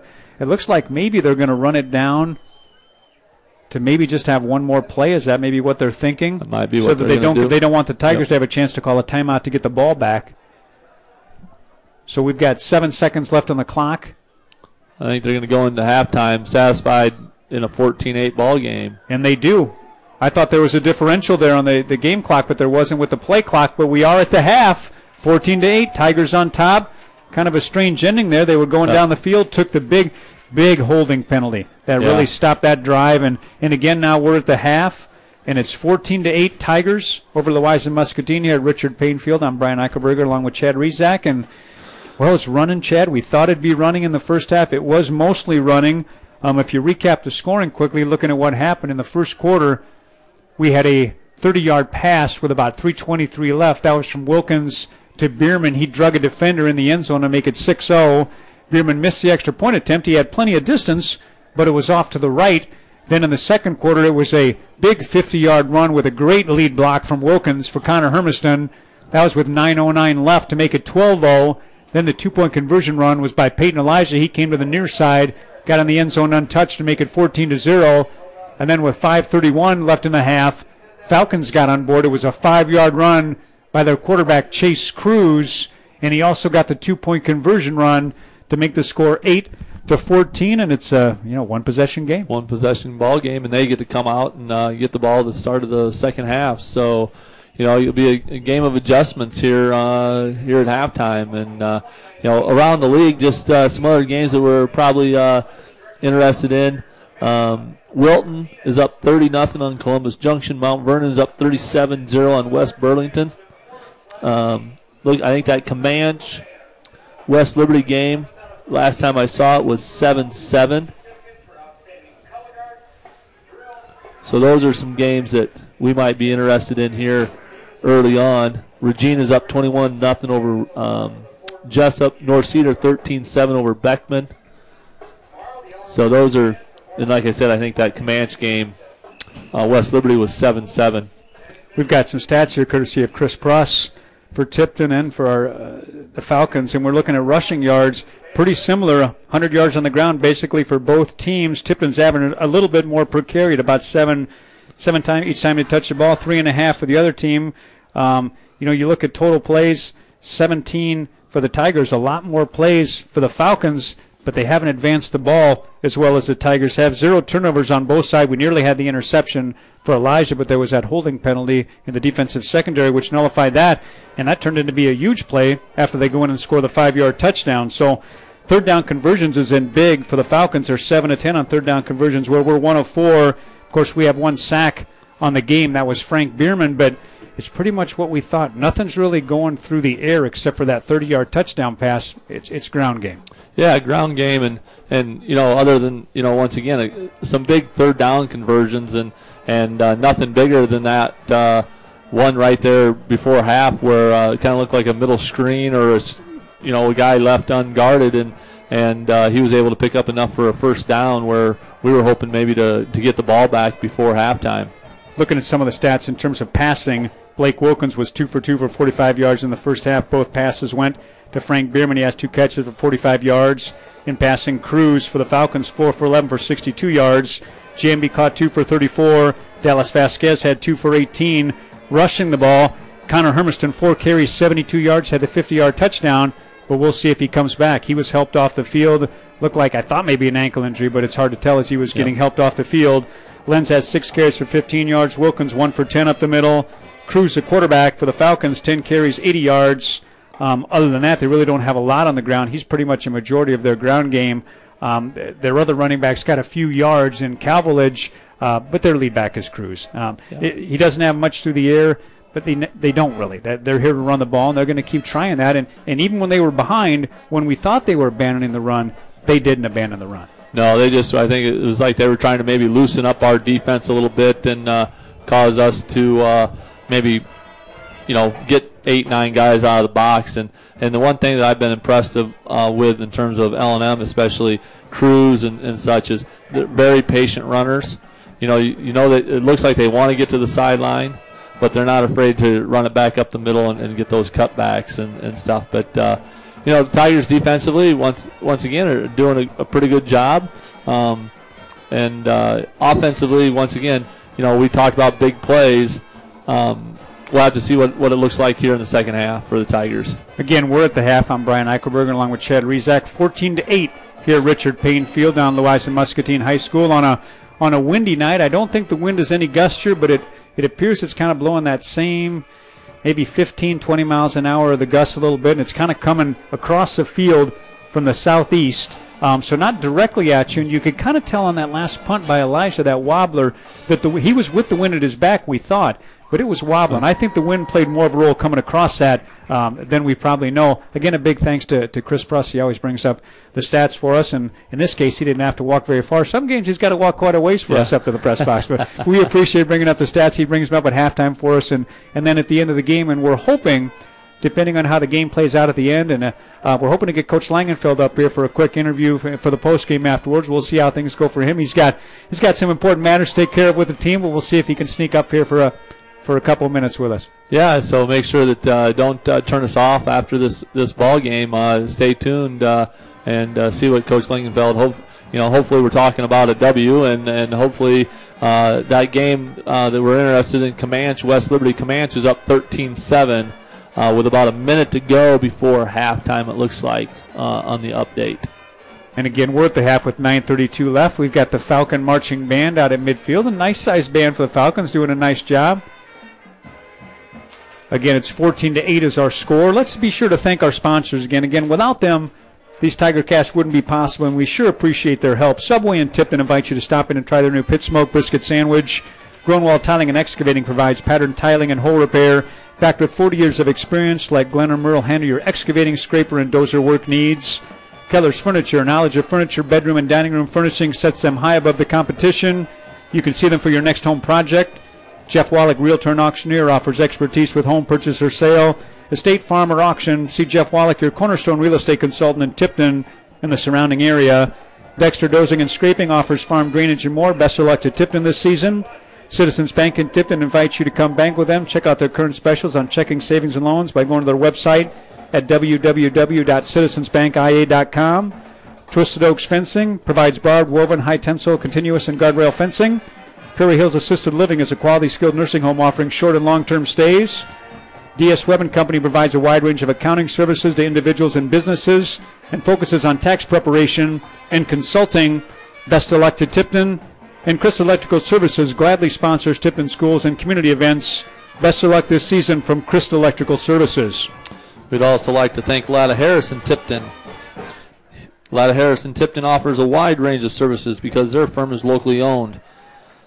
Their clients benefit by getting personalized quality service beyond comparison. O'Rourke Motors is your local Ford dealer serving Tipton and surrounding communities. O'Rourke Motors reinvesting in the Tipton community. Community State Bank can make your online banking experience easy, fast, and secure. Community State Bank is your hometown bank and more. H&H Auto can handle your small and large auto repairs. See Jeremy or Brandt for your next repair. Liberty Trust and Savings Bank in Durant now offers mobile banking, check balances, transfer funds, and review your account when you need to. All Boss Plumbing, Heating, and Cooling can protect your health and safety with various cooling, heating, and geothermal options. The Tipton Booster Club invites you to get involved. Speak to any booster member about volunteering and contributing to the efforts of Tipton Sports. Cedar County Garage Doors provides quality doors for residential and commercial needs and is there when you need them for your next repair. And HD Klein Equipment offers you used or new farm equipment and services such as power washing and delivery. HD Klein Equipment has locations in West Liberty, Tipton, and Iowa City. And again, we're at the half. The Falcon Marching Band performing out on the field, doing a great job. 6:49 left in our halftime. 14 to 8 is the score. Tigers are on top of the Falcons. Uh, and, and a well played first half, no turnovers, a near interception, but but again, it was taken back by a holding penalty. There was a fumble. They recovered their own fumble, so they've had a couple near turnovers. We we haven't as of yet. Uh, you know, I think some of the keys for us are going to be obviously if you listen to our pregame in the first half, you know now Shutt is not playing tonight hurt his knee Tuesday night at practice, according to, to Coach Lenz. Had an MRI today. We won't know what's up with that till Monday. We also don't know what's wrong with Connor Hermiston, who went down with about, what, three minutes left in the yep. first half. And he was having an exceptional half, both offensively. He's got 72 yards, including a 50 yard touchdown. And defensively, he had a series where I believe he had three or four tackles in a row. Yeah, those are guys who, once again, we have that next man in mentality. And you know, Brendan Leeper came in and, and uh, got his name mentioned several times right away. Gillen Honig, same thing. Uh, we're just going to have to, you know, continue to uh, those guys that have been, you know, waiting for their opportunity. Uh, here's their opportunity to step in and and uh, take care of business. And, and, you know, once again, our senior leadership and those guys that have been on the field night in, night out are going to have to guide these guys and, and just, uh, you know, take care of business. Well, you beat me to the punch. It's, it's you know the, the old adage is next man up always, and, and each time that someone had to come in off the sideline, they did they did a great job for the Tigers, and they really, even though they let up that long drive, they really didn't ever lose containment outside. Most of the heavy runs came up the middle, maybe a completion or two on the outside, maybe that 12-yard one to Vasquez, but other than that, defensively they kept everything inside that just that one series, Cruz just did an exceptional job of spinning, hanging on the ball, faking at the last minute, and taking it up the middle. Yeah, and, and I think the one thing that hopefully that uh, we're talking about at halftime is is our best our best defense is going to be our offense. If our offense can sustain some good long drives, keep our defense off the field, and uh, maintain that uh, six point cushion. Uh, is going to be very important, and, and really right out of the, the the halftime, we're gonna our defense is going to you know, be well rested. We got to come out and get a three and out or produce a turnover or something, uh, so that our offense can go out and do their job and, and extend that lead back up to you know whether it's 12 or or 13 or 14 points. Well, you know, if you look at both what these teams are averaging per game in rushing offense per game, you know, Tipton's well above 300 at 344 a game. The Wise Muscatines at 222. They're about halfway to their total. They're right around 100 yard. We're obviously a little bit less than where we'd like to be, but give them credit. They've done a good job defensively on us as well. We've talked about number 55, Gabriel Hayes. He's probably got a half dozen tackles in the first half. Cruises came up from the secondary. Uh, Jamby's came up and made some hits. So they knew what we're going to do. Yeah, they, definitely. And, and, and, once again, it's, it's going to have to be a situation where we're going to have to have Lenz, uh, you know, break one here, or you know, Frank's going to need to get a few more touches and such. And and uh, you know, we got the horses. You know, Wilkins hasn't really run the spinner back keeper yet, which usually he gets you know five, six, seven, eight yards at a time when he runs a spinner back uh, uh option keeper there. So, you know, once again, we have options. I think that just we kind of got out of sync there. Um, when we gave the ball back to them late, um, we went three and out, and uh, which was you know kind of in some instances uncharacteristic of, of what we normally uh, do on the offensive side. Yeah, yeah, and again, you know, the guys that came in contributed. You know, the the conditions I thought would play a bigger role. I think you did too, Chad. But we really haven't seen the wind come into play. Punts into the wind have went okay. Punts with the wind at the back because it's kind of off the side have kind of wobbled a bit. But both teams have scored going into the wind. Yep. Tigers on a 30-yard touchdown, and of course they got a five-yard touchdown run from Cruz. So it really hasn't come into play at all like we thought it would. Yeah, and, and we'll have to continue to kind of watch it here because it doesn't seem like it's let up too much here. But uh, um, hopefully we can, uh, you know, I, it'll be interesting to see if we take the win here in the third quarter or if we uh, wait until the fourth and take the quarter uh, at the end of the or take the win at the end of the game tonight. I'm trying to look out as the Tigers are warming up. I'm trying to see if I can see Connor Hermiston out there. Um, I don't. He very well may be out there warming up. I just haven't seen him yet out there warming up. Of course, that's a big key for us. You know, the great thing is going into this game, when you're undefeated in the district, uh, the words you control your own destiny. The Tigers control their own destiny. If they win out, they're obviously in. Chad's mentioned this scenario tonight. If Command stays ahead and beats West Liberty and we win tonight, it really doesn't matter what happens in last week. But at the same time, you want to go in on a winning streak. You want to go in playing well. So I don't think it's going to mean any less to the Tigers next week because it's quite an honor to go undefeated in your district. Yeah, it is. And, and once again, it's it's one of those situations where, you know, we, we most of these guys that are playing tonight were a part of that six and three team last year and just missed out on the playoffs, which you kind of alluded to in, in the pregame as well. So um, they played a big big part in the in our success last year, and they're playing a big part in, in this year's success. And so, um, yeah, I, I, know that they, I'm, I'm I'm sure that they would much rather go uh, undefeated and go into that playoff uh, with that undefeated streak. And like you mentioned, you know, nothing like playing at home uh, on your own field, Dietrichson exactly. Field, uh, during tournament time. Yep, exactly. And of course, we have one game left at home. We'll have a double header next Friday night. You're, you should listen to the Tiger Cast. Of course, next week it's going to be Matt Narum jumping again with Chad Rizak. We'll be at our place, and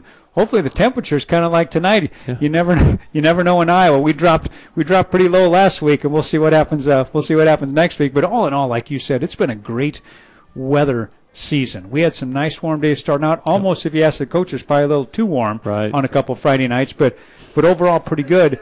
I don't think it's a good sign because I don't think I'm seeing Connor Hermiston out there. Yeah. Now, I, I, very well may not be seeing him, but he's such an active player. We would be seeing him out warming up right now, and I do not see him out on the field. So that hurts along with Niall Shutt not playing tonight. But again, Leeper stepped up. Honig stepped up. They've they've switched in a few more players. Lake Anderson's kind of moved up to that position yep. a little bit. So it's been a good uh, a good team effort. But we're at uh, 14 to eight. Tigers on top over the Falcons. We're at 2:47 here left in the first half, and it's a again. You and I talk about this every fall because we have such good fall sports at Tipton. It's it's a great year going for the cross country team. Yeah, you know they had bet. they had a great meet earlier this week for conference. You know. The volleyball team struggled a little bit last night in the conference tournament, lost in the quarterfinals, but you know they've got bigger and better things next week coming up when the tourney starts in Class 3A. Yeah, so. yeah, definitely. You know the the. the the Tipton boys cross country team is, if you haven't heard, they, they won the conference championship and then you had also the individual conference champion in uh, Caleb Shoemaker. Um, and then once again, the Tiger cross country teams will be uh, heading to North Fayette Valley next Thursday. The boys um, will be running. There, uh, the other ranked teams there will be number 11 Camanche, number 13 Cresco Crestwood, number 18 North Fayette Valley. And on the girls' side, the girls had a nice conference meet. They uh, finished fourth overall. Um, they'll be running against uh, Starmont, who's ranked number seven, Waukon 13. Cresco's 14, and, and the Tigers come in there at number 20. And the top three teams um, advance onto the state uh, cross country championships down at Fort Dodge uh, the following weekend. And and uh, you know the girls are peaking right at the right time. They've been running really well. The boys, uh, once again, uh, consistently have three runners in the top 10, and then their four and five are, are right there. We scored, I think it was 30 points the other night. That's the second lowest score in uh, the conference history. I think uh, Monticello back in, I think they said, what was it, 2013, scored a 28, I believe. Wow. So, um, yeah, our, our cross country teams are rocking it right now. Your swimmers, they're going to be heading to Linn-Mar. Um, they found out late Thursday night that they'll be swimming uh, state qualifying regional meet at Linn-Mar uh, in Marion. The Tigers currently are ranked, uh, have three relays ranked, um, and they take uh, what is it? The relays under the state qualifying 32 teams uh, that they do take the state. So we have uh, some good chances there with our swimmers as well. And then you had mentioned our volleyball team. They will be hosting. Um, uh, South Tama. I'm not sure when that starts. I Wednesday the 23rd. Wednesday, the 23rd. Yep, Wednesday the 23rd. So we'll, so we'll be hosting South Tama uh, for our young ladies that finished second at state last year. They've been ranked. They uh, have been ranked in the top five all year, and uh, they'll start their tournament time Wednesday, as you said, against South Tama. And you can be sure to listen to that here on the Tigercast. Okay. That'll be uh, that'll be Jamie Meyer, Ryan Stonebreaker. I believe that'll start right about seven o'clock. And speaking of starting, we're about ready to start the second half. It looks like Tipton will kick off. Again, I believe they won the coin toss. They received the opening kick. So the Falcons will receive the kick. They trail 14 to 8 as we start out our third quarter. Kale Giron is set to kick off. The deep backs back about the seven yard line for the Falcons to our left is Chase Cruz along with Brock Jamby. Again, we're set to start the third quarter. I'm Brian Eichelberger along with Chad Rezac here at Richard Payne Field. Louisa Muscatine football field that sits right between the high school and the elementary. A nice looking football field down here. Beautiful press box. The kick goes to Jamby at the 9. He's across the 15. He's trying to get outside of the 20. He's out at the 25. He's out across the 30. That was a nice tackle there by number 23, Caleb Narum for the Tigers. They're going to spot the ball right at the 30 yard line. That's where the Falcons will have it. First and 10, they're going left to right in front of us.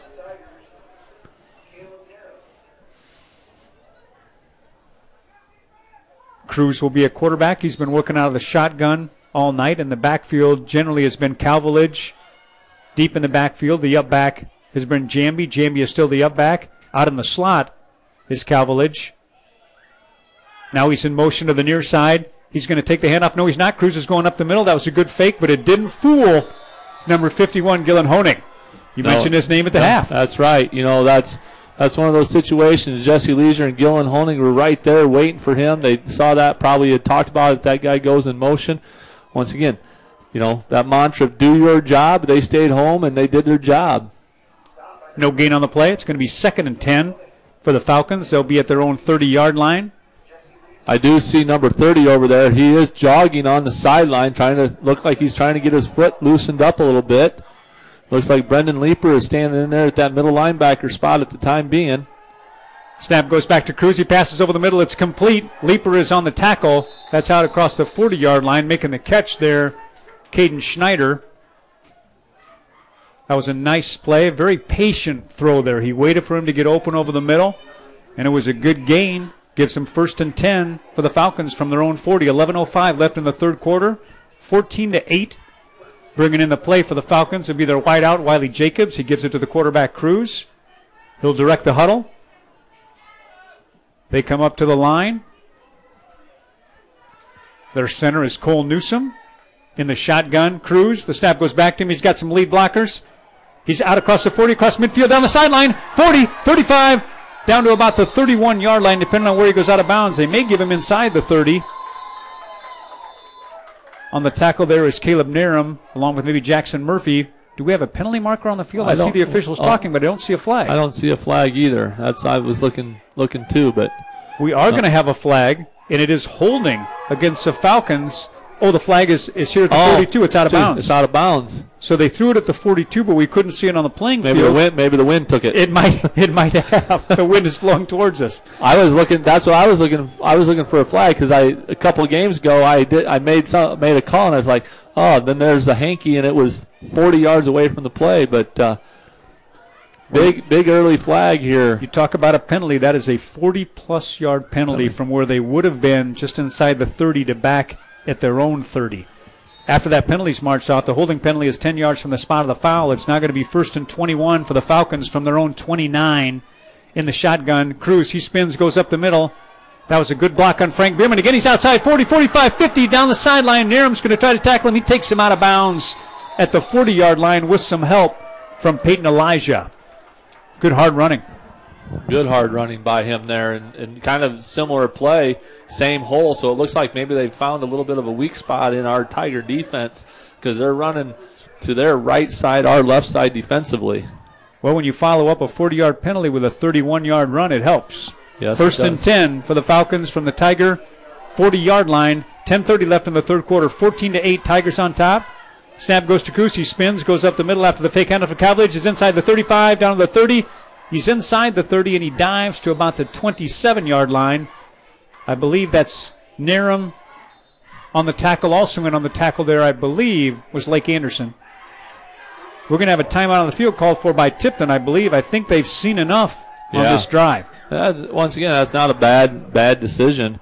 You know, they uh, had the momentum. They kind of took it away with that hold, and now they've they've regained it two back to back first downs on single runs. Running hard, running by Cruz. We're at 10:23 here left in the third quarter. It's 14 to 8. Tigers are on top over the Falcons, but it's a nice drive right now for the Falcons. They kind of went forward, went backwards with the penalty. Now they're going forward again, and again they're doing it the way that we thought they would. They're running the ball. Yeah, yeah. You know, uh, it's just it seems like it seems that Frank is kind of getting caught inside. They're letting him go inside, and we're not getting we're not getting the right type of pursuit that we need out of our our uh, uh, linebackers there. You ha- so we've had um, Comstock has moved out to Hermiston's position now. Hermiston is back on the field here, That's great to see. so that's good to see. Knowing that maybe maybe just a sprained ankle, and, It, and it looks can- like a heavy wrap on his right ankle is what it looks like, and that, that's how he was kind of jogging on the sideline. It's going to be first and 10 after the timeout for the Falcons from the Tiger 28. Falcons are driving. 10:23 left in the third quarter. 14 to 8. Tigers on top. Again, I'm Brian Eichelberger with Chad Rizak. Snap goes to Cruz. He's going to keep it up the middle. It's a fumble. That fumble was forced by Frank Bierman. Who's got it? I believe the Tigers have it. Was that Comstock? well, it was either Comstock or Honig, so. They both They- they, they both both got right up there. really excited they were about both it. right there. So, but but once again, Frank Bierman, and let's just give the credit to the coaches there. They Yep. called that timeout, got Yep. to settle down, and and uh, first turnover of the game and a big turnover is uh, they were they were marching on us. They were after the fumble, which is the first turnover of the game by both teams. It's going to be first and 10 for the Tigers from their own 27 yard line. In the shotgun is Wilkins. Back beside him is Lenz. The up back Anderson. Direct snap goes to Lenz. He'll take it up the middle. Not a lot on that play. They met him head on. Number six there, Ike. That was a nice tackle there by Maxwell McCulley. Lenz has had a tough time going up the middle today. He has, he They've- has. They've made it. They've made it rough for him. Second down. Let's go nine yards to go from the 28. We'll give Lenz one on the previous play. Wilkins in the huddle, directing the team. He'll work out of the shotgun again, out wide to the left. We've got Peyton Elijah in the slot as Lenz. In the backfield, the direct snap goes to Frank Bierman. He's met right away. I believe that's number 50 on the tackle. Max Mashek was the first person in there. I believe also number 55, Gabriel Hayes, was in on it. Yeah, it looks like our our uh, running backs are having to wait for the ball a little bit, and, and it looks like the ball's not getting back there as quickly, and, and the defense is actually getting good penetration, and our runners aren't able to get moving. I noticed that right away with Frank on that one. He didn't hit the hole right away. No, it was no. almost like he was waiting for it to open up, and they closed the gap in a hurry. 9:07 left in the third, 14 to eight.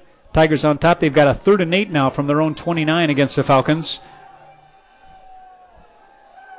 Back to pass out of the shotgun is Wilkins. He's looking deep, has nobody. He's going to go outside. He's still looking to pass. He throws it over the middle. It's complete. That's Frank Bierman. That's a nice gain. That's for a first and 10, I believe, out to the 39. That was a nice job of Blake Wilkins keeping his eyes down the field. He didn't panic. He moved his pocket. Frank Bierman in that big six foot four frame just sat down. He had a defender behind him. Good hands by Frank Bierman and a first down for the Tigers here. That's a nice play. The tackle on that play was made by Caden Schneider. That was a very patient Wilkins at quarterback. That was. He wanted to go deep on the near side here. He didn't have it. He patiently waited. I bet he held the ball for maybe eight, nine seconds Yeah. there. First and 10 from the 38 for the Tigers. Dropping back is Wilkins. This time he's got a man out here. It's over his head. That was intended for Peyton Elijah. On the coverage there was number six, Maxwell McCulley, but it was open. Yeah, number 21 put some pressure on him, and he couldn't get his hip, hip swiveled around. And just, you know, what makes that first down pass or that third down pass really big is, is, is it didn't give the ball right back to uh, L&M, and we got another four down set here, and that was one of the things we talked about. Our best uh, defense is going to be a good offense, so if we can sustain a drive here and take some time off that clock. Second and 10 from the 38. Again, on the shotgun is Wilkins. The direct snap goes to Lenz. He's going to take it up the middle. He's met by number 55, Gabriel Hayes, who's got to be getting close to about double digit tackles. Yeah, we could. We just didn't move that. Uh, there, our offensive line just didn't move. Uh, L&M's defensive line. They controlled the line of scrimmage there. So another big third down here for the Tigers. Eight minutes left here in the third quarter. 14 to 8, Tigers on top. They got the ball to start this drive via the fumble that was forced by Frank Bierman on the quarterback. Cruz. It's third down and nine from the 40 for the Tigers. And the shotgun is Elijah. He's going to drop back to pass. Now he's going to run it. He makes the cut at about the 45. He's out to the 46, maybe. Going to be short. Going to need about three yet. It looks like the Tigers are going to punt here. On the tackle there, I believe that was Hayden Calvilage. So now Elijah, after carrying the ball, will go back to punt on fourth down, four yards to go from the 46. He's going to be standing at about his 35 yard line. The return man is number 11, Chase Cruz. He's back, and you notice he's going deeper this Yeah. time. Not- he's going back further to about the 12. I thought maybe maybe he would maybe he'd fake it, but nope. That's a nice punt. The fair catch is called for at about the seven yard line. Yep. Yep, it's going to be the seven, first and 10. We Now- got, yeah. Sorry there. I go ahead. No, I was going to say we got we got a text from someone listening, watching another ball game. Jerry O'Rourke's down. Uh, he's down at the game with Wilton and Columbus Junction, and and Wilton up big. It's been a tough year for Wilton. They're up 38 to zero, but Jerry's down there watching his grandsons, listening to the Tiger Cast. So we appreciate him listening. It's always fun to go watch the grandsons and sons play football on a Friday night. Yeah. nothing much better than that. That's right.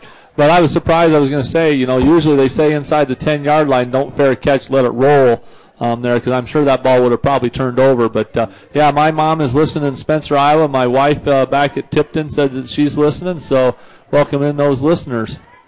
Carrying the ball on the near side is going to be Calvilage. He's out across the 10 to the 15, out to about the 19 yard line where the tackle's made by Lake Anderson.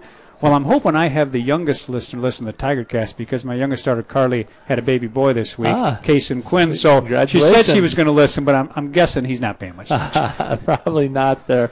Well, that was Jackson Murphy also that uh, made the initial tackle there or made the initial hit. And, and once again, we, we, we got to make sure we're giving up some big yardage there on those first downs. We got to get back to our containment and turn it back into our middle linebackers.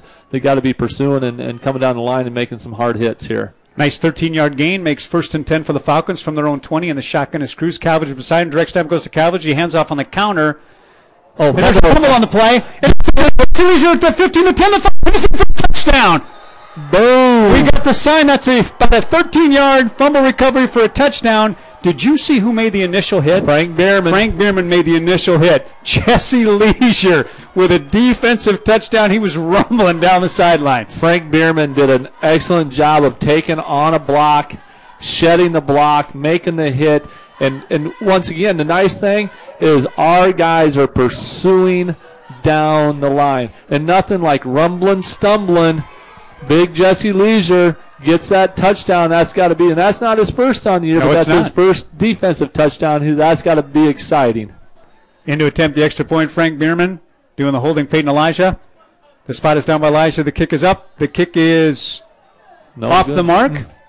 So with 6:19 left in the third quarter, Frank struggling a little bit with the PATs, but Tigers are up 20 to eight. And again, it was defensively the second fumble of the second half.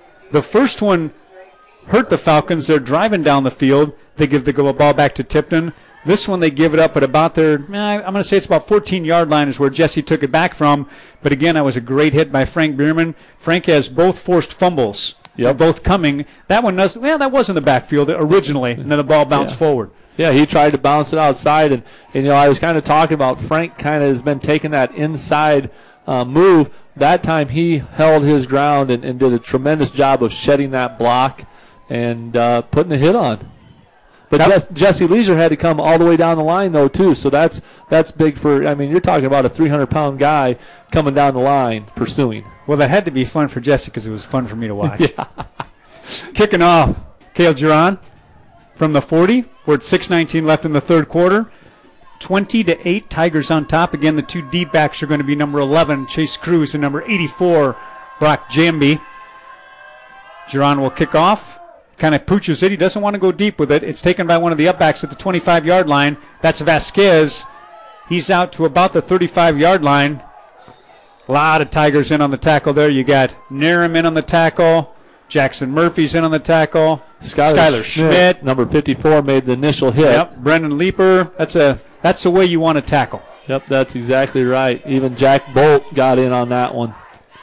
I'm told the old public address announcer used to say to tackle by a den of tigers. That That's- was a den of tigers. There you go. Right there. Ball spotted at the 36 yard line. First and 10 for the Falcons. They need to get going offensively. They trail 20 to 8, and the shotgun is Cruz. Calvilage out wide the right now. He'll go in motion across the field. He will not get the handoff. He fakes it, goes up the middle to Cruz. Getting him by the ankles there, I believe, was Lake Anderson. It was Anderson, the tackle there. It's going to be second down, six yards to go. We'll call it the 40 yard line of the Falcons. Again, it's still anybody's ball game. 12 points. I mean, uh, last time we thought it was out of reach at 14-0. They drove it down the field. And they were driving last time before the well, the last two times. The last time was unfortunate because they were way backed up at their end, but the time before they were moving down the field before the fumble. Direct snap goes to Cruz. He's going to not hesitate and take it out near midfield. That's going to be a gain for a first down for the quarterback Cruz for the Falcons. Yeah, and you know, right before that fumble, they had picked up 13 yards on that on that play before that, and, and they're they're getting big chunks of yardage here uh, against the Tigers. And uh, once again, we're just going to have to continue to step up here. Uh, like we said, Hermiston's back on the field here. Leeper's on uh, is playing that linebacker spot along with Comstock. Leeper just got that tackle along with Peyton Elijah. We're at first and 10 for the Falcons from their own 48. Taking it up the middle is the running back Calvilage, but a great play by Leisure up the middle. He met him right away. Maybe give him one on the play. Yeah, Jesse shed his block right away there, and uh, you know, yeah, we'll just give him one. But that was a you know, good good play by Jesse. Second down, nine yards to go for the Falcons from their own 49. Again, I'm Brian Eichelberger along with Chad Rizek. We're down at Richard Payne Field, kind of out in the middle of nowhere. Closest town, I guess, is Letts, Iowa, but this is where the high school is for the Falcons, for Louisa Muscatine. Nice facility. Snap goes back to the quarterback Cruz. He's tackled from behind by Frank Bierman. Also getting in on the play is Comstock. Also in on the play is Leeper, but Frank held him up to begin with. Yeah, Frank Bierman came from that outside uh, on the, the opposite side, and he ran 10 to 15 yards to run him down. And uh, once again, he had a little burst of speed there. Well, he's done nothing to hurt his stats of leading the tackle for loss in the district. No. I, I think we'll find him still at the top after tonight. We're going to give him one on the play. Third and eight from midfield for the Falcons. This will be- 434 yeah. left, third quarter. And this will be a big third down, you know, play whether they get past midfield here, whether they go for it on fourth. Snap goes back in the shotgun to Cruz. He's looking to pass. He's looking over the middle. He throws it down the sideline. Oh, it's incomplete. Two receivers were kind of crisscrossed with one another. That was Wiley Jacobs and Dallas Vasquez, and they were both kind of open. Yeah, they were both open, but he kind of ran out of real estate here as he was running toward the sideline, and I think he just kind of mixed up. He kind of threw across his body, and uh, the, even the receivers, they looked like they may have ran out of real estate too. Well, I'm not sure. He, uh, the quarterback was over talking to the coaching staff, Chase Cruz. He's going back to punt. We have two deep backs, but I'd be a little leery of a fake here. We've got Elijah and Lenz back at about the 20. He is going to punt. Cruz will punt, kind of a line drive punt. It's going to bounce at the 30 yard line down to the 18 yard line to Elijah. He's tackled right there on a nice play by Wiley Jacobs. Yeah, that was a nice job of not letting that ball continue to roll because that could have rolled down inside the 20 and uh, put us uh, our backs up against the wall here, and especially you know if we could go on a nice drive here and not give them the back the ball, give them back the ball here in the third quarter. Uh, once again, give some of our defensive players a time time to rest, the ones that aren't uh, playing on the offensive side of the ball. Ball's going to be spotted at the 24 at Tipton. First and 10 for the Tigers from their own 24. We're at 4:19 left in the third. Tigers on top, 20 to eight. Direct snap goes to Lenz. He's going to try to take it up the middle. He's taken down by the ankles. That is number 54 on the tackle. That is Caleb Steele. We're going to give him one on the play. We're going to say second and nine from the 25, and this is where you want to run the ball for two reasons. You want to advance it down the field, but two, you want the clock to keep Yes, that definitely. And the shotgun is going to be Wilkins. Beside him in the backfield is Lenz. The up back is Anderson. At tight is Bierman out wide to the right. Elijah. We're going to have a timeout, I believe, called for. We do by Louisa Muscatine. That is their first timeout of the second half, charged to the Falcons. Again, that's at 3:43 left in the third quarter. 20 to 8. Tigers on top. If you just started listening to us, you missed a great 14-yard fumble return from Jesse Leisure, which was quite fun to watch. They put the Tigers up uh, 20 to 8. Uh, Frank missed the PAT, but he, he's kicking the ball well. It just almost looks like both times. The last time it was off to the left, first time was off to the right. Plenty of distance. Yeah, plenty of distance, and I think you know once again, you know, you you watch those guys kick field goals, and you see how the ball, you know, it's all about playing that wind and and stuff like that. And but uh, yeah, definitely has definitely has enough leg for it. And, and so this is an interesting defensive timeout. Uh, Tigers are sitting there at second down and nine, but uh, maybe he wants to give his guys a break here because, like I said earlier, we said earlier that a lot of their guys play both ways, and maybe he just is reading something, seeing something here. Uh, so it'll be interesting what the, to see what the Tigers come out here and do on second down and nine. Teams both back out on the field after the timeout by the Falcons. I believe that's one timeout used by both teams here in the second half. Two left for each. Looks like we're going to kind of run a little wildcat here. Goes to Elijah. He spins, goes up the middle. He's going to get about, let's give him about six yards on the carry. On the tackle there was Wiley Jacobs. See, that's the play that Wilkins usually runs, but they ran it with uh, Elijah that time and uh, picked up a good seven yards there to put us in a in a good, you know, situation here. Third down and eight, maybe maybe a, a long long or sorry, a long two yards here, Ike. And with the play clock, you know, this year, what it is, you know, if you can have a long drive, you can consume a lot of clock. Third down, two yards to go from the 32 for the Tigers. And the shotgun is Wilkins. He slides over. The direct snap looks like it's going to go to Frank Bierman at this point, and it does. He'll take it right up the middle. The lead blocker is Wilkins. Also, the lead blocker on that was Anderson. That should be enough for a first down. We got across the 30. We needed to get to the 34, and we got to the 35. So big first down for the Tigers. On that tackle again, Gabriel Hayes and Chase Cruz. I think if you took the stats tonight, they would be probably two of your leading tacklers yeah. for the Falcons. Again, that gain gives Bierman and the Tigers a first and 10 from their own 35. 254 and a running clock. 20 to 8 the score here.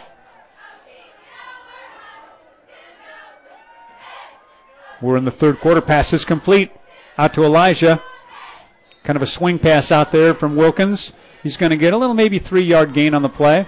Yeah, he didn't have any blockers out there in front of you. It was just getting it out there quick and then just getting as many yards as he possibly could.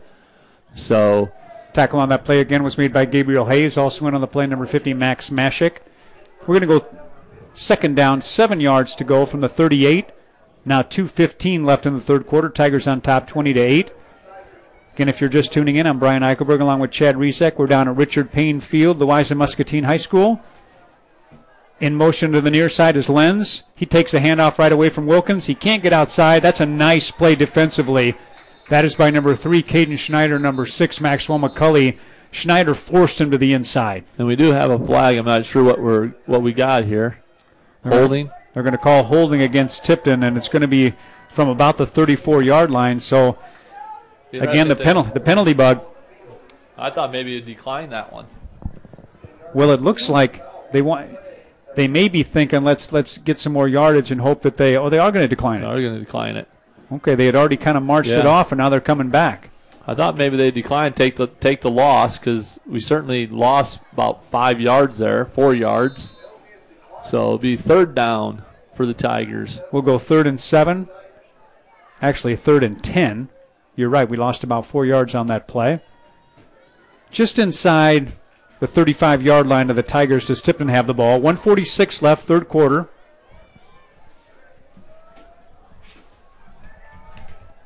Got bugs flying around me here. Snap goes back to Wilkins. He throws a deep pass wide open. That's Comstock. He's got it to 40, the 35, the 30, down to the 25 yard line where he's driven out of bounds by Wiley Jacobs, and that was wide open. Yeah, there, so there's Comstock coming in off of uh, playing defense. Split him out, and uh, Wilkins delivers another beautiful pass, hangs it up there nice and easy for Comstock. The nice thing that Comstock didn't try to do is run before he had the ball. He made sure he secured that ball. We just needed, you know, we needed 10 for a first down. And how many we get, Ike? That was a 40 yard completion. 40 yard completion on a nice play. We had a couple long passes tonight a 30 yarder for a touchdown, a 40 yarder there. Tigers have uh, changed the ball direction down the field. They're now at the 29 yard line. Excuse me, make that 24 yard line. First and 10 of the Falcons for the Tigers. In the shotgun is Wilkins. Direct snap goes to Lenz. He's going to take it the middle. He's got a hold. He's trying to get outside. He's down to the 20, 15, 10. Touchdown, Tigers. Man, that was just beautiful. Not only blocking, but beautiful cut on him his part. He made a nice, beautiful cut to the outside, big open hole for Lenz to run through. And as you had said earlier, he had been cutting that back, cutting that back. This time he cut it back outside, and with his speed, there was anybody there to catch him. Well, and you and I had the perfect angle, angle. to see that hole. We, we could have drove through there with a vehicle. I mean, and, and you're right. Every time he's come up the middle, he did not kick it to the middle that time. He yep. went right to that hole. Looks like the Tigers are going to try to go for two here. They're up by the score of 26 to 8 with a minute 23 left here in the third quarter. In the shotgun is Wilkins. Out wide to the left is Lenz. Out wide to the right, Bierman. In the slot, Elijah. Wilkins fakes it. He's going to go up the middle. Is he going to get in the end zone? He's diving. Is he in? He is in. in. Wilkins takes in the two point conversion run. The score now with a minute 23 left in the third quarter. Tigers 28, 8 for the Falcons. So a nice drive down the field, courtesy of two big plays, a 40 yard pass from Wilkins to Comstock, followed up by a 24 yard touchdown run by Austin Lenz. So a great drive for the Tigers. You know, and once again, it just uh, the patience by the Tigers there on the offensive side. You know, and once again, you you would have thought the way the wind's blowing out there that it would have pay, had been playing a little bit more havoc with our passes but it doesn't seem to be bothering Blake Wilkins tonight at all. No, he's throwing a couple good balls, and and you know you look at that third quarter when it first started, it looked like they maybe were going to take the ball down the field. They've had two fumbles that have hurt them. Now we got 14 points on the board for the Tigers. We took a 14 to 8 game at the half to now a 28 to 8 game with a minute 23 left here in the third quarter. Giron is going to kick off again from the 40, and our deep backs are going to be a little bit different this time. I don't see Cruz back there this time. I see Caden Schneider, along with Brock Jamby. Again, as we're set to kick off. Giron's kick is kind of a pooch kick in. It rolls down to the 25 to the 20. Jamby gets it at about the 21 yard line. He actually wasn't the deep back there. The deep back there actually was number 21, Dallas Vasquez. That's Caleb Narum on the tackle. I think maybe Carson Sharves cleaned it up. It was nice coverage again for the Tigers. They've had great coverage on their kickoffs. They have. You know, he kicked that kind of squib kick hard, you know, onside down, um, and and he's had uh, trouble handling that ball. It's going to be first and 10 for the Falcons at their own 21 yard line. Here comes in your quarterback, Cruz. I got to be honest, if I was Cruz, I'd be a little tired. Both sides of the ball, doing the punting. He's done about everything but kicking off. He's in the shotgun. In the backfield is Calvilage with him. The up back is Jamby. In motion is Calvilage. Snap goes back to Cruz. He's going to take it around the left side. He's not going to get much, courtesy of Frank Bierman. Yeah, when you when you don't block Frank Bierman from that backside, if I was that quarterback, or if I was a running back, knowing that he was coming untouched, I'd try to find another another gear. But uh, you got those big footsteps coming from behind. You better be getting ready to get hit. And he's had three or four plays tonight where he's had backside pursuit. He just went down that line of scrimmage. They thought by not blocking him he wasn't going to get to the ball, and he has. Well, the nice, I think the nice adjustment that our defense has played is they've taken him away from the strong side and put him on the weak side, and he's just reading that. Back to pass is Cruz on second and nine. Pass over the middle is complete. After the 39, oh, there's a foul on the play, but I oh. believe he got it back. That pass was complete Nope, he's calling, nope, it, he's incomplete, calling it incomplete. Saying he didn't have it long enough. To number three, Caden Schneider, I believe on the coverage there. Was that Jackson Murphy? I believe. Yeah. On the coverage. It looked for a brief second like he had it long enough, yeah. but we really couldn't see. Yeah, no, once again, nice nice pass delivered by Cruz, and uh, his receiver just wasn't able to. The, the thing that we did is we made instant contact, you know, so good pass by Cruz, uh, just couldn't come up with a completion. Looks like we're now going to have third down Nine yards to go. It looks like from the 22 yard line. Cruising the shotgun. He's going to drop back to pass. He wanted to give it to Jamby. Now he goes deep over the middle for Vasquez on the coverage there, and it was great coverage. Did this that time you had one in front, one in back. Murphy yep. in the front, Elijah on the back. That pass was intended for Dallas Vasquez, but it was not going to be complete. Yeah, I think that the, we were in a little bit of maybe zone coverage, and Jackson Murphy had uh, number 84 there uh, Brock Jamby coming out of uh, out of the backfield, and then he saw that he released it. He he chased the ball down and just about got there for an interception. Fourth down, eight yards scope from your own 23. You really have to punt here, and back to punt is number 11 Chase Cruz. Out at about the 49 yard line or the 50 are the two backs for the Tigers. You got Peyton Elijah and Austin Lenz. Again, we're at 26 seconds left in the third quarter, 28 to 8. Tigers on top. Good snap back to the kicker. Cruz kind of hits a low liner. He does not want to get this ball up in the wind, but I don't think it's. Well, it does look like it may be blowing a little bit harder now. Maybe it's a little different than we thought. That one rolls all the way, though, to the Tiger 45, so it did work.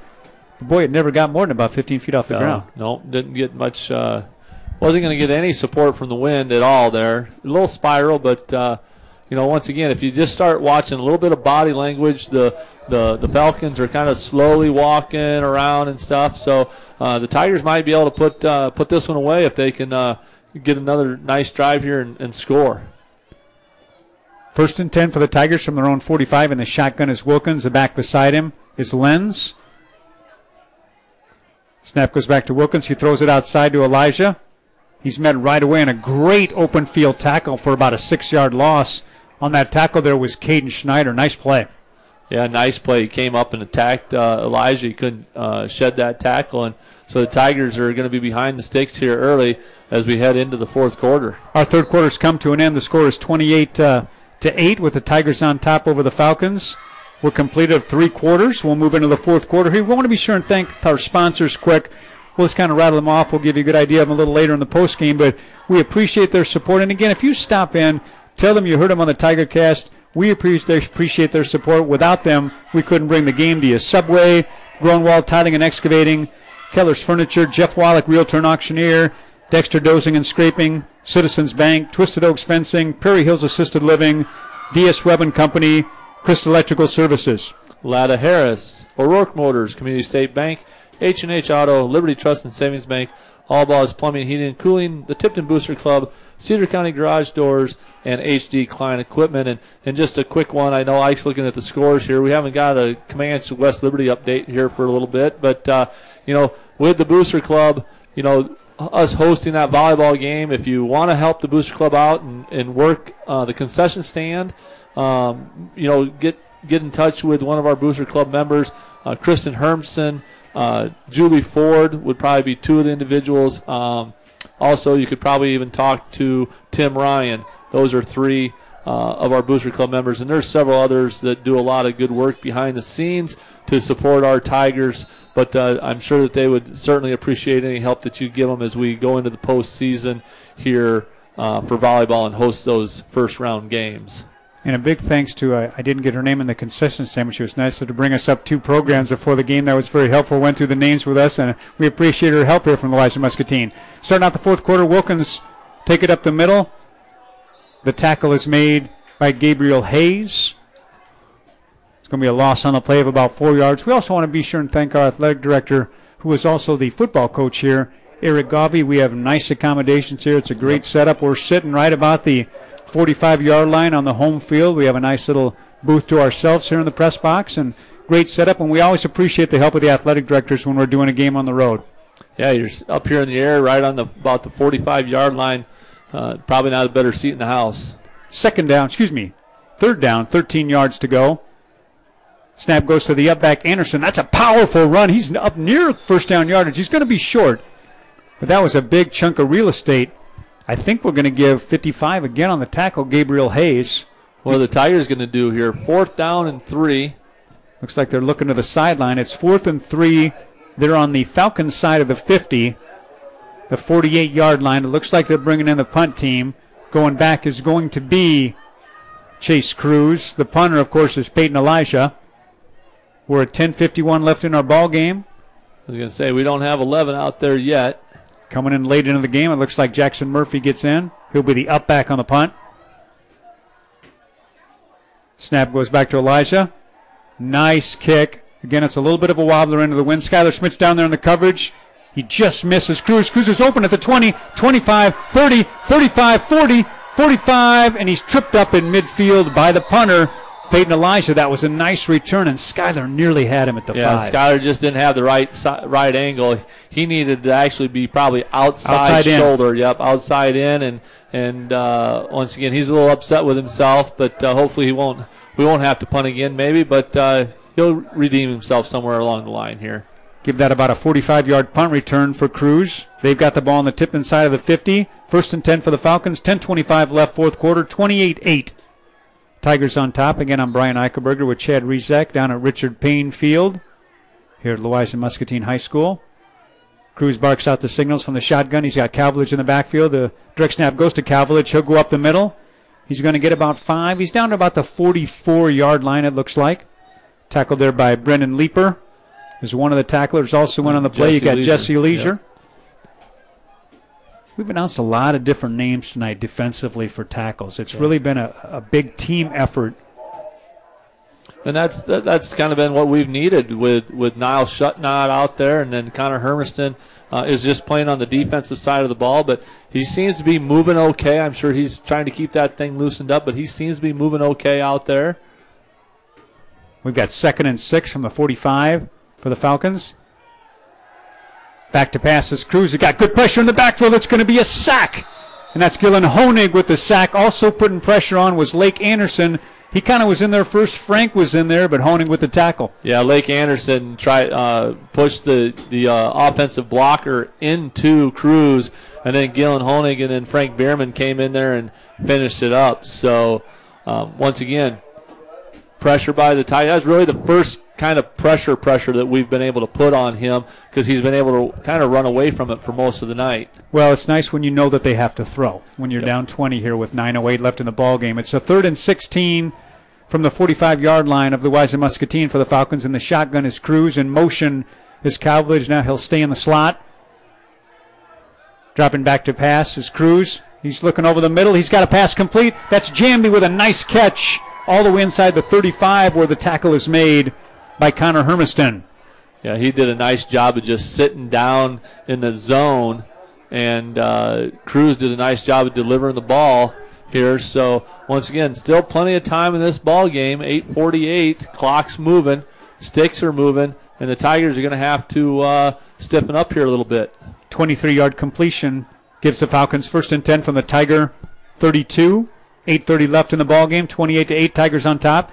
In the shotgun is Cruz. He drops back to pass. He's looking outside. He can't find anybody over the middle. He's got a wide open receiver, and it's caught. And that is number one, Wiley Jacobs. The tackle is made there right away by Peyton Elijah, but we're a little soft in that middle. Yeah. Once again, he looked like he was going to pull it down and try to scramble there a little bit, but once again, did a nice job of keeping his eyes downfield, and he was able to find his open receiver. Frank Bierman, he's right now trying to motivate his Tiger defense to let's uh, let's stiffen up here, Tigers. 12 yard completion gives the Falcons first and 10 from the Tiger 20 with 8 12 left in the ball game. Taking the handoff to the outside is Calvilage. We're going to have a penalty marker thrown there, and I'm going to guess, unfortunately, for number one, Wiley Jacobs, that's probably a hold. Yeah, that's going to be definitely a hold, and, and it's going to put them back behind the sticks here on that first down. Hermiston was in on the tackle there. We'll see what the penalty is, and it is going to be holding. They're going to mark it off from about the 19 yard line. So if it goes back to the 29, there have been about four or five tough holding penalties against the Falcons when they've been driving down the field. And you look at this one, we're now back.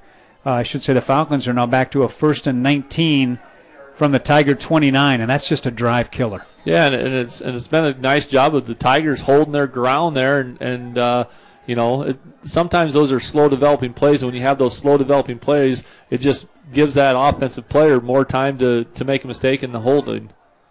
In the shotgun on first and 19 is Cruz out wide to the left. Is Calvilage dropping straight back as Cruz. He's now being chased out by Bierman. He's on the near side. He's at the 30 to the 25 and down to about the 22. Nice play. Looks like Hermiston and maybe Leeper, a combination on that tackle. But that was again was Frank Bierman putting pressure on. Putting pressure. He just about once again tried to swipe and dive at him. Cruz just out of his reach. So he's able to pick up about what seven of that. Yeah, gets seven, it back. Gets it back to about a second and 11, seven or eight on that play. But again, that clock is moving. We're at 7:16 left in the ball game. Tigers up 28 to 8 again. We're waiting on a score, trying to get one from Camanche West Liberty. I think it was 13-7 Camanche last we knew. In the shotgun on second and 11 is Cruz. He's going to take it up the middle. No hesitation there. And he's got a nice gain down to about the 11. He's pretty close to a first down. On that tackle there is Brendan Leeper. Leeper's had himself a nice ball game. That's about a half dozen tackles for Brendan coming in. Yeah, it is. Third down. Looks like his knee went down a little earlier than I thought. I had him about the 11. It looks like they're going to put him about the 13. So it's going to be third down and a short three from the 13 yard line. Bringing in the play for the Falcons, Maxwell McCulley. Coming out is Wiley Jacobs, the wideout. In the shotgun is Cruz. In the backfield is Calvilage. The snap goes to Calvilage. He's going to try to go on the near side. He's at the 15, down to about the 11. I believe they're going to be just short. That's Lake Anderson and Peyton Elijah on the tackle. Looks like maybe a yard, maybe two yards, yard and a half short. Wilton picks up a win against Columbus Junction. I just put out there for West Liberty's score. So they have, I'm sure, the Comet cast going on, but uh, haven't uh, got any updates. So maybe it's still uh, a close ball game. Who knows? It's going to be a fourth and two from the 12. Huge down. 5.53 left in the ball game. Falcons are at the Tiger 12 yard line. The snap goes to Cruz. He's going to take it up the middle. He's going to have a first down. Good hard row. Oh, he's down to the sixth, though, but we've got a penalty marker. Penalty marker here. Holding. He's called holding against L&M. Wow, and I'll tell you what, where that hold happened had no bearing on the play whatsoever. We're waiting for the sign from the officials. Is that well? Maybe not. Nope. No, I, I, didn't think it. I thought the way it happened that See, it, originally he went like this. So, huh? That's interesting. It's just going to be the five-yard variety, and of course, it's half the distance to the goal because they were inside the nine-yard line where it happened. So they're going to mark it at the three-yard line. First and goal for the Falcons. Again, they keep the drive alive. They trail 28 to 8. 5:39 left in the ball game. They break the huddle. In the backfield is Calvilage. The quarterback in the shotgun is Cruz. The up back, Jamby. Out to the right, the receiver, Snyder. It goes up the middle. I believe he's in for a touchdown. He is. That is the quarterback, number 11, Chase Cruz. Everybody was looking for a group behind him, and he had the ball by himself. Yeah, he snuck through. They pushed. He kind of pushed him in, helped helped him move into the end zone there. So nice long drive, about a four-minute drive for L&M.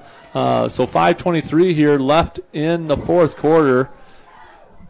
As they get ready, it looks like they're going to go for two here, and then I would suspect that they'll probably do some type of onside kick. Both teams have used a, a timeout here, so they only have two timeouts left. Out of the shotgun is going to be Cruz. Out wide to the left in the slot is Calvilage. He's going to go in motion to the far side. Is he going to take the handoff? He does. He's trying to get outside. He's stopped from going outside by Connor Hermiston.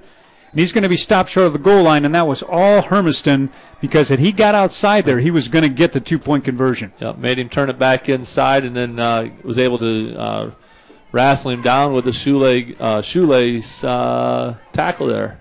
And the best part about that is good to see Hermiston back in being aggressive. 5:23 left in our ball game, 28 to 14 now. Tigers are on top. Again, this is game number eight on the season. If they can get the win here, the Tigers would be 4 0 in the district. They'd be 6 and 2 overall. And again, we'd wait to see what happened down at Camanche. If we have to go to next week and win out, we'd sure love to see the Tigers go undefeated in the district, irregardless. Uh, West Liberty, Camanche 13. Uh, Camanche 13, West Liberty 7 with eight minutes left here, it looks like. So it looks like that one's in the fourth quarter as well. That game hasn't changed. It was that score in the second quarter, I Yeah, believe, wasn't it, yep, Chad? So yep. it stayed the same, kind of a the same. defensive defensive battle. I believe that's down in West Liberty. West Liberty's always kind of a tough place to play. Yeah. Camanche had been putting a lot of points on the board, though. You got to give the Comets credit. I mean, that's a lot of points Camanche's put on the last couple Right, of ball games. They put a lot of points on the Mustangs. Tigers will come out. Set to kick off is going to be number 18. That is Hayden Calvilage. And again, you talked about it. We'll see how they do a hands team at the front Yeah. here. At the front, you've got Hermiston up there with Leisure, Bierman, Comstock. Who do we have on the edge? here? Colby Kleppy. We got Colby Kleppy up here. We've got two rows, 10 and about 20 yards, and only one deep back.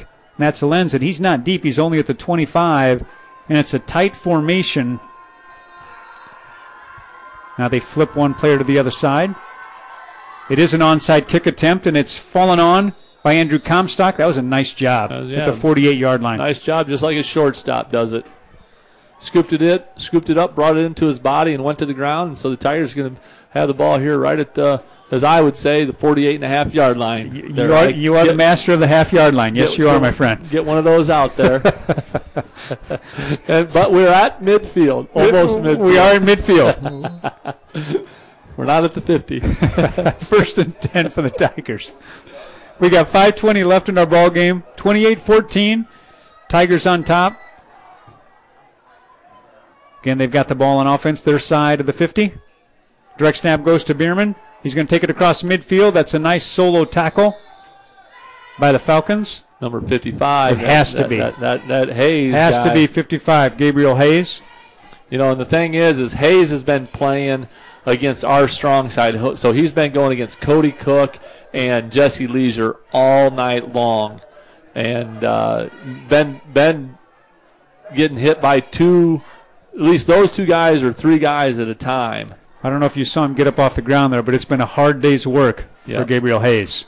Second down, five yards to go for the Tigers from the Falcon 47 yard line, and the shotgun is Wilkins. The back there is Lenz. He takes a direct snap. He'll go up the middle. He's inside the 45 yard line. He's still fighting, but I think he's going to be about a yard short. Going to give the tackle there to number 11, Chase Cruz. And again, you want to be sure and listen to the post game. We're hoping to get Coach Langenfeld up here. We'll see how his post talk goes with the players. If we can get him up here, we want to do a little interview with him. We haven't got a chance to talk to him yet this season. And after a big win, and which would be a bigger win if Camanche hangs on to win tonight. Third down, two yards to go from the 44 of the Falcons for the Tigers. Four minutes left straight up in our ball game. Again, in the shotgun is Wilkins. The up back, Anderson. The deep back, I believe, is Bierman. We've got penalty markers on the field. Somebody moved a little early. Hopefully, we get in. Cro- no, no, No, I false start. thought it was a false start. It looked like one of the interior linemen lifted up a little early, so that five yard penalty is going to back it up to a third down. And let's go six yards to go back from the 49 yard line. Looked like a short, short five yards there walked off.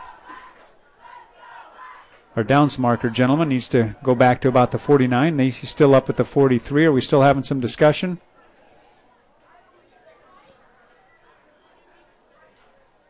Not quite sure what the discussion is there. He's going to move him back. Oh, he was waiting to get the flag pulled up. I see what he's doing over there. Third down. Let's call it seven from the 49 of the Falcons for the Tigers. The up back is Anderson. In the shotgun is Wilkins. Beside him in the backfield is Lenz. It goes to Wilkins on a counter. You've got Bierman. He takes it to about the 45, where he's tackled there by Cruz. Those two 11s have done a lot of work. They tackled each uh-huh. other there, but they've done a lot of work tonight. 11 Cruz for the Falcons, 11 Bierman for the Tigers. It looks like maybe the Tigers. Well, we'll see what they're going to do here. Fourth and three. Looks like Elijah may be going back to punt. They haven't put anybody back deep yet for the Falcons. Cruz is kind of midway to go back, but he's kind of waiting to see what happens. Now Wilkins comes in with the play from the sideline. He comes in along with number 23 Narum. I think coach is going to take a time out here. He's going to let him know when when it's close. Kind of run down some clock. Yep, run down some clock. And he's going to take a time out here. There's So- a timeout on the field called for by the Tigers. That is, I believe, their second charge timeout of the second half. We're at 2:49 left in the ball game, 28 to 14.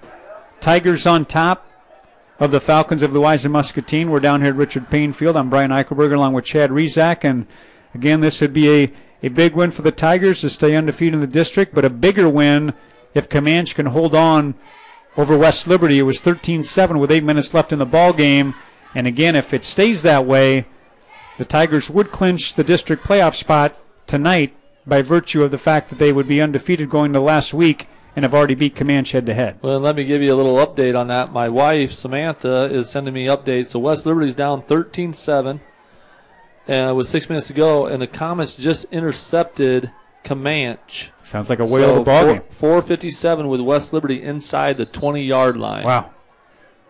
So thank you to Samantha for uh, sending us that intel on uh, that ball game.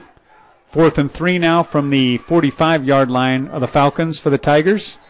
Looks like into pump formation is Elijah.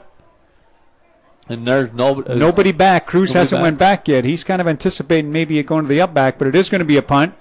Elijah has a nice punt that should get a good roll out of it. And it does. It's going to roll all the way down to about the 14 yard line where it's going to be down by the Tigers, number 54. That's Skylar Schmidt. So we're going to have first and 10 with 2.40 left for the Falcons.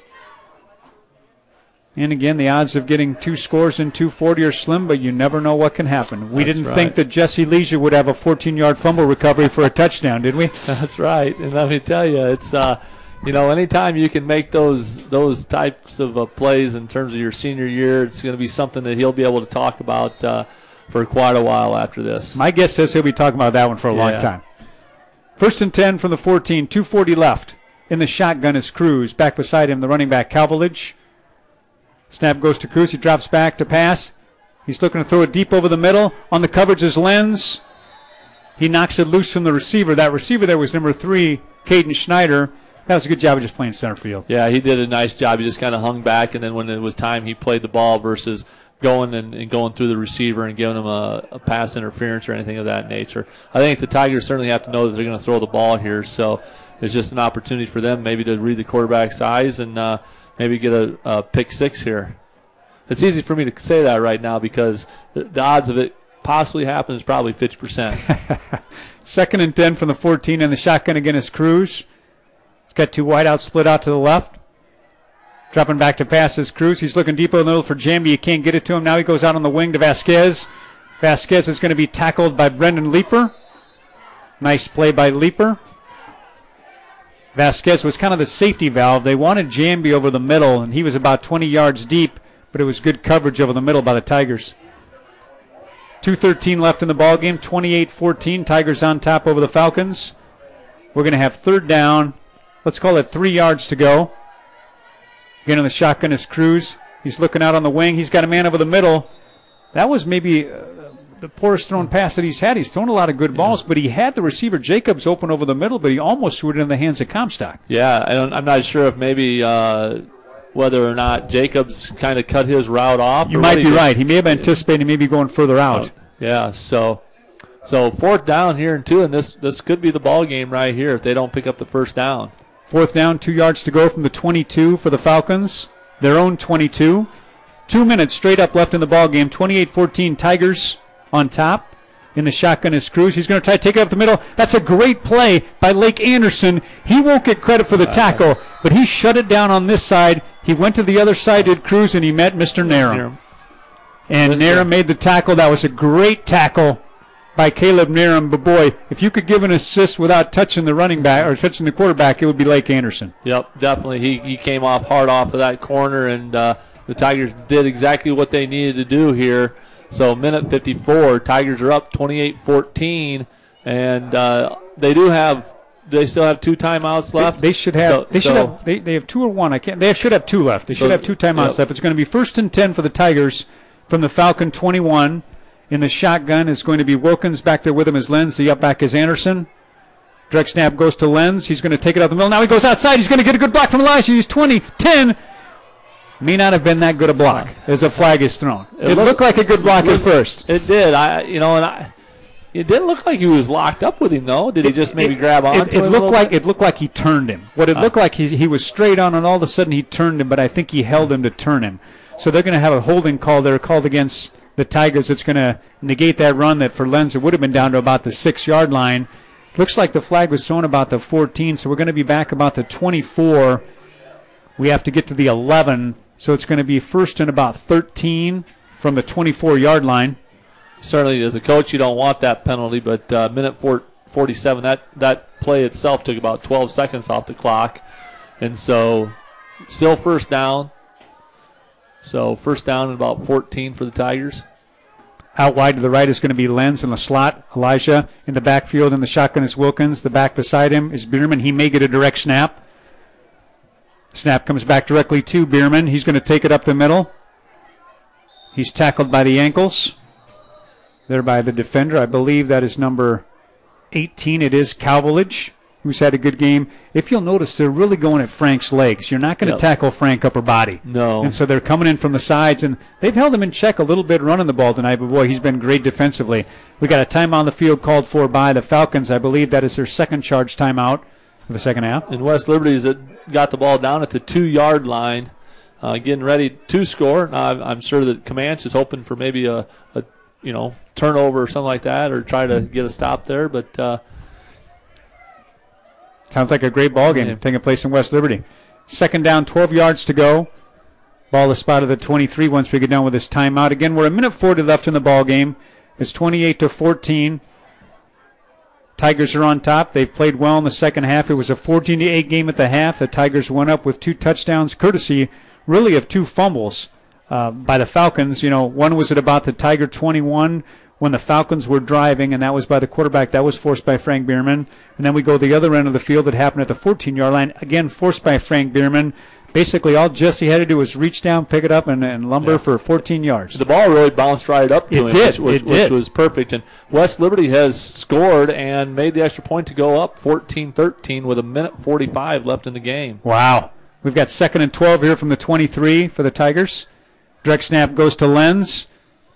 He runs into his own blocker. That is Peyton Elijah, so it enables number 84 to get the tackle. That is Brock Jamby. We're going to have a timeout called for, and I believe that should be the final timeout for the Falcons of the second half. We got a minute 33 left in the ball game. It's going to be third down and about seven yards to go. Well, the scenario we talked about might not happen. So be it. That will make a great ball game, great atmosphere uh, next Friday night at Diedrichson Field.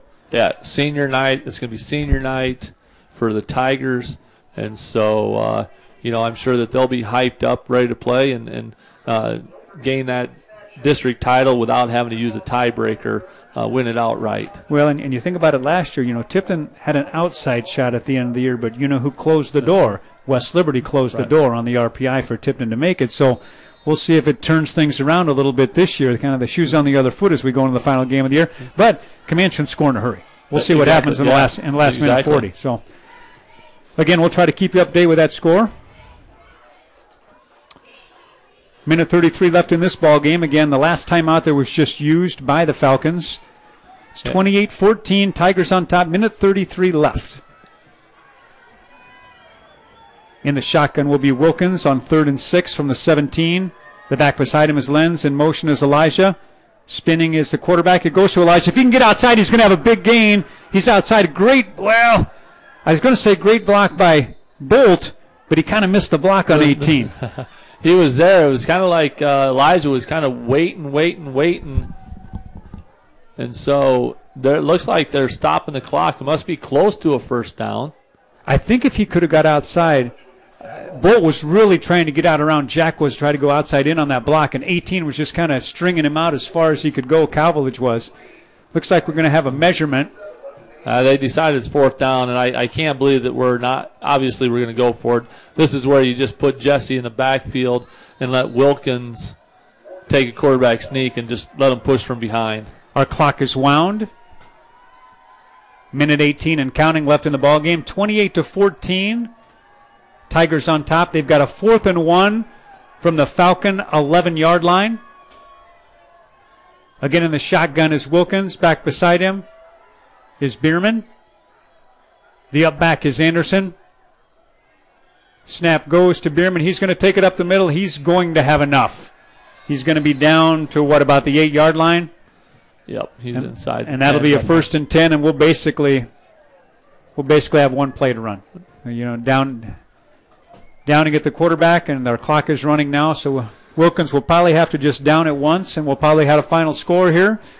So the Tigers will probably have done what they need to do tonight to stay undefeated in the district. They'll come up to the line of scrimmage. Got a safety valve back about 20 yards from the line of scrimmage. That's Peyton Elijah. In the shotgun is Wilkins. The protectors up front are Anderson and Bierman, kind of in a little victory formation. Taking a step back is Wilkins. He'll down it with 24 seconds left. They cannot stop the clock. We're going to have a final. So the Tigers come down here to Richard Payne Field and take one from the Falcons of Louisa Muscatine. Good game for the Falcons, though. Final score 28 to 14. Yeah, you know the the, the Falcons obviously uh, their yardage and stuff that you see in the uh, st- statistics uh, certainly represents uh, uh, them offensively and stuff. And uh, you know, once again, number 55 for them, Hayes is a, is definitely a handful. Um, but the Tigers just once again took advantage of some uh, Falcons' mistakes and uh, capitalized on them and, and, extended that lead in the second half and uh, did a, did a tremendous job of, of, football. And once again, like we talked, next man in. Um, we had multiple guys, as you said, saying their names, uh, different guys stepping up in different situations all night long, making big play after big play. It was a night where we announced a couple names that maybe we haven't announced as much defensively. Yeah. Brendan Leeper had a good game. Gillen Honig had a good game. Jesse Leisures obviously had some good games. Had a great game tonight defensively. Then coming up with that 14-yard fumble recovery, which he's going to want to keep a tape right. of that when yeah, he sees that sees that on tape. But with the win, 28-14, the Tigers are now six and two on the year, four and zero, in 2A5 district play. It's uh, Falcons dropped to four and four overall. They are one and three in the district, and we're going to look at some stats here that we've got in in uh, in total plays. They of course had more total plays than us, but in total yards, they actually outgained us a little bit by about 14 yards, 284 to 270. But again, you go by what's on on the scoreboard: 95 passing yards for Blake Wilkins. Connor Hermiston had 72 rushing yards. Frank Bierman 56 receiving yards. Of course, Wilkins had a touchdown throwing. Hermiston had the 50 yard touchdown running. Um, of course, there was a 30 yard touchdown pass, or excuse me, touchdown catch for Frank Bierman. And if you look at it, it was 14 to 8 at the half. Those 14 unanswered, courtesy of the two fumbles in the third quarter by the Falcons, was the difference. Yeah, and that you know those two touchdowns are were both short short. You know, the one obviously a, a, scoop and score, the other one short field. So it wasn't like we had to travel, you know, 40, 50, 60 yards to score a touchdown. I mean, we were inside the, what the, around the I don't even know 30 yard line when we when we recovered that fumble. Uh, obviously, courtesy of both of those by Frank Bierman. He had a tremendous game. You know, and, and he's he's came up big game after game after game. Last week, I think it was maybe more offensively. I, you know, I'm sure that he did plenty of things on defense as well.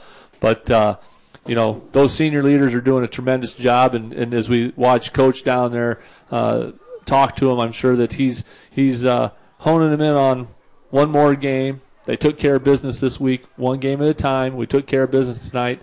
Now they turn their focus to that next one and the last one. Well, and who may be the happiest wasn't able to contribute tonight, and that's probably Niles Shutt, who probably helped more on the sideline than probably you and I know, helping out those guys that maybe came in for him and helping them with what to do in terms of his absence. But we don't know how it'll play out for him. He's he had an MRI today. I think you said at the end of the school day. We won't know till Monday, according to Coach Lenz, and that'd be terrible if, if he's not allowed to play the rest of the year. But boy, a lot of guys stepped up today. But boy, you'd hate to see that. Niles had a great year. Yeah, he has. You know, he it was one of those things where he he was doing things there early in the season and stuff, and and I think that there was a, a point where some teams were really concentrating on him, and we didn't maybe see his name. But the last two three ball games, uh, yeah, Niles shut has has played tremendously, and and you know uh, it gives another guy an opportunity. Certainly, we, we hope that uh, we get good news, uh, and all it is is just uh, um, you know something minor that uh, he can get healed because obviously he's a wrestler too. But you know, you look across, you see our Tiger fans; they're all lined up waiting for our Tigers here to uh, get situated. And, and look at who steps into the box. But the man of the hour, I'll turn it over to you, Ike, and you can interview the winning coach here. Coach, that's a that's a good game. Boy, you had a lot of guys step up. You had some guys that we haven't maybe announced their name as much as we did tonight, but a couple guys. Honig came in, did great. Leeper came in, did great. A lot of guys filled some shoes. Yeah, no, absolutely. We um, had a little bit of the injury bug this week. Um, something we hadn't really seen all year. So we did have a lot of guys have to play a lot of new positions. Um, and I think you're exactly right. We stepped up to the challenge. Yeah.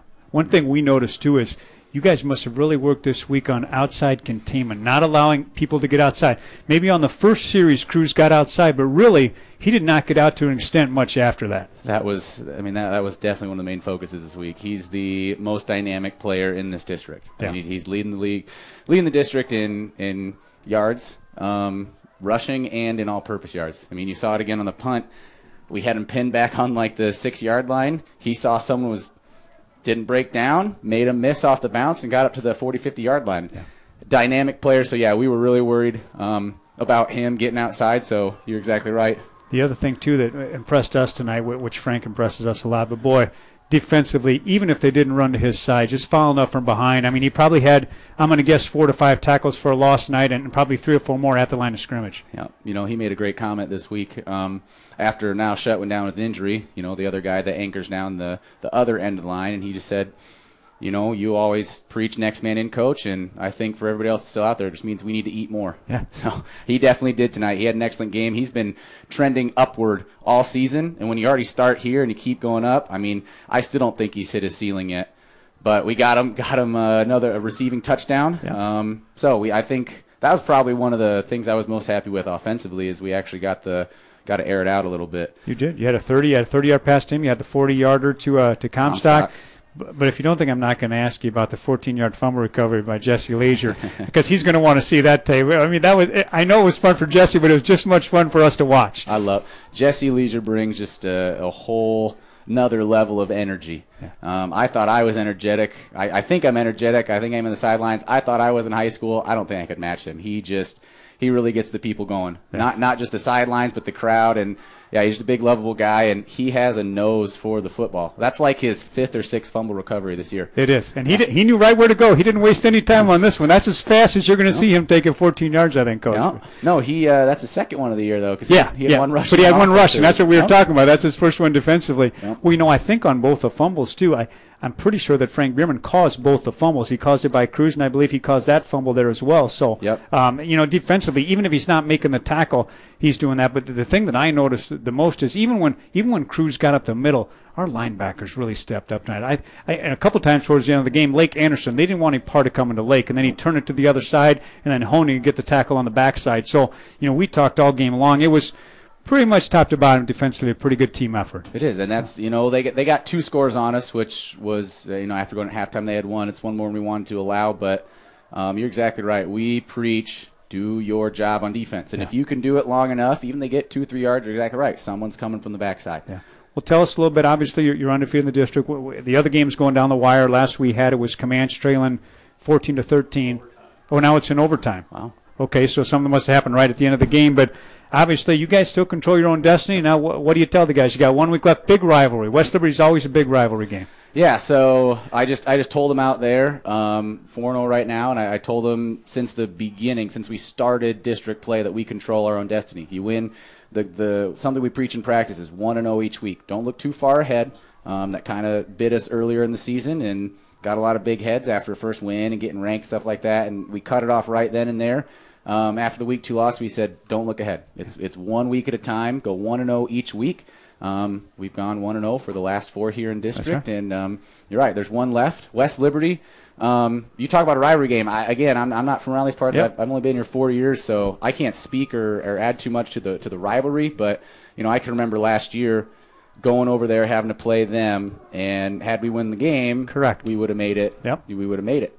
Um, if West Liberty wins again tonight, then we, we have to beat them. That's they, right. They, they, same thing. They control their own destiny. So, um, again, I don't think anything needs to change in practice. We're going to study our tape, see what we need to fix on our part. Look at West Liberty. The the coach runs a little bit of a, you know, see where the defense lines up and a check with me offense. So we'll see if we can figure out some of his, you know, strategies there, what he's going to try and do, his tendencies. And, again, we're just going to focus one week at a time. Well, Coach, it was a great win. Thanks a lot for coming up. We don't want to keep you much longer. Thanks for coming. It was great to talk Thank to you, guys.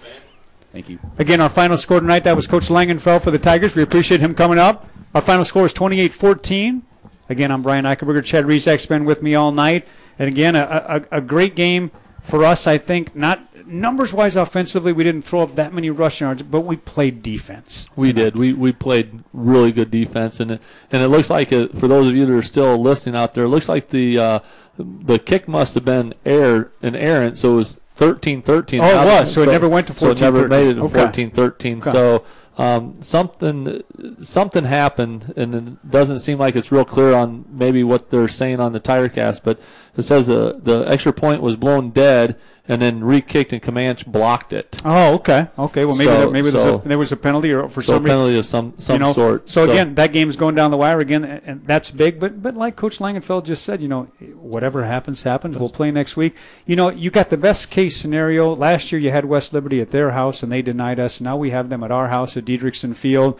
It's it's a great night for football for two reasons. One, we finally have a doubleheader again, which is Right. great to have fresh off, and then the varsity game back to back. Should be a huge crowd. It's going to be senior night for the seniors. And we have a gigantic senior class, and I'll have to announce that. So that'll be a lot of talking uh, Yeah. next Friday night because we have a lot of seniors and a lot of seniors that really contributed tonight. Yeah, and, and once again, it, it's you know, as a coach, you you're always looking forward to that next senior class, and uh, you know, as a as a high schooler, you're always looking forward to getting to be that senior, and so. Um, as you said, great defensive game by our Tigers tonight. You know, offensively, we had some big plays. You know, early we said two big plays. You know, the the turnovers were big plays, and then obviously the scoop and score there, which put us up there by 20, 28, and two two point conversions too. You know, um, those kicks, as you said. You know, the wind's still blowing out there, and that's something that uh, you know you don't always get a lot of opportunities to practice against. But uh, you know, it's nice for the Tigers to come out on top, and uh, we'll wait and see what happens in that West Liberty score and uh, go from there. Again, we want to thank our sponsors. Again, without them, this wouldn't be possible to bring you the Tiger Cast. Subway and Tipton invite you to stop in and try their new pit smoke brisket sandwich. Grunwald Tiling and Excavating provides pattern tiling and hole repair backed with 40 years of experience. Let Glenn or Merle handle your excavating, scraper, and dozer work needs. Keller's Furniture knowledge of furniture, bedroom, and dining room furnishing sets them high above the competition. You can see them for your next home project. Jeff Wallach, Realtor and Auctioneer, offers expertise with home purchase or sale, estate farm or auction. See Jeff Wallach, your cornerstone real estate consultant in Tipton and surrounding area. Dexter Dozing and Scraping offers farm drainage and more. Best of luck to Tipton this season. Citizens Bank in Tipton invites you to come bank with them. Check out their current specials on checking, savings, and loans by going to their website at www.citizensbankia.com. Twisted Oaks Fencing provides barbed, woven, high tensile, continuous, and guardrail fencing. Perry Hills Assisted Living is a quality skilled nursing home offering short and long term stays. DS Webb and Company provides a wide range of accounting services to individuals and businesses and focuses on tax preparation and consulting. Best of luck to Tipton and Crystal Electrical Services gladly sponsors Tipton schools and community events. Best of luck this season from Christ Electrical Services. Latta Harris in Tipton offers wide range of services because their firm is locally owned. Their clients benefit by getting personalized quality service beyond comparison. O'Rourke Motors is your local Ford dealer serving Tipton and surrounding communities. O'Rourke Motors reinvesting in the Tipton community. Community State Bank can make your online banking experience easy, fast, and secure. Community State Bank is your hometown bank and more. H&H Auto can handle your small and large auto repair. See Jeremy or Branch for your next repair. Liberty Trust and Savings Bank in Durant now offers mobile banking, check balances, transfer funds, and review your account when you need to. All Boss Plumbing and Heating and Cooling can protect your health and safety with various cooling, heating, and geothermal options. The Tipton Booster Club invites you to get involved. Speak to any booster member about volunteering and contributing to the efforts of Tipton Sports. Cedar County Garage Doors provides quality doors for residential and commercial needs and is, your, is, and is there when you need them for your next repair. And HD Klein Equipment offers used or new farm equipment and services such as power washing and delivery. HD Klein Equipment has locations in West Liberty, Tipton, and Iowa City. Thanks again for listening to this broadcast the TigerCast Tonight. The TigerCast can be found at www.thetigercast.net. You can check out our site for past webcasts and future webcasts. Again, our final score tonight from the Louisa Muscatine High School, Richard Payne Field, Tigers 28, Falcons 14 with the win. Tipton is now 6 and 2 overall, 4 0 in the district. Falcons dropped to 4 and 4, 1 and 3 in the district. Our next TigerCast will be a volleyball broadcast on Wednesday, October 23rd from Tipton as the Tigers host South Tama to begin Class 3A regional play. You can join Jamie Meyer and Ryan Stonebreaker for all the action as they'll have the call starting around 7 p.m.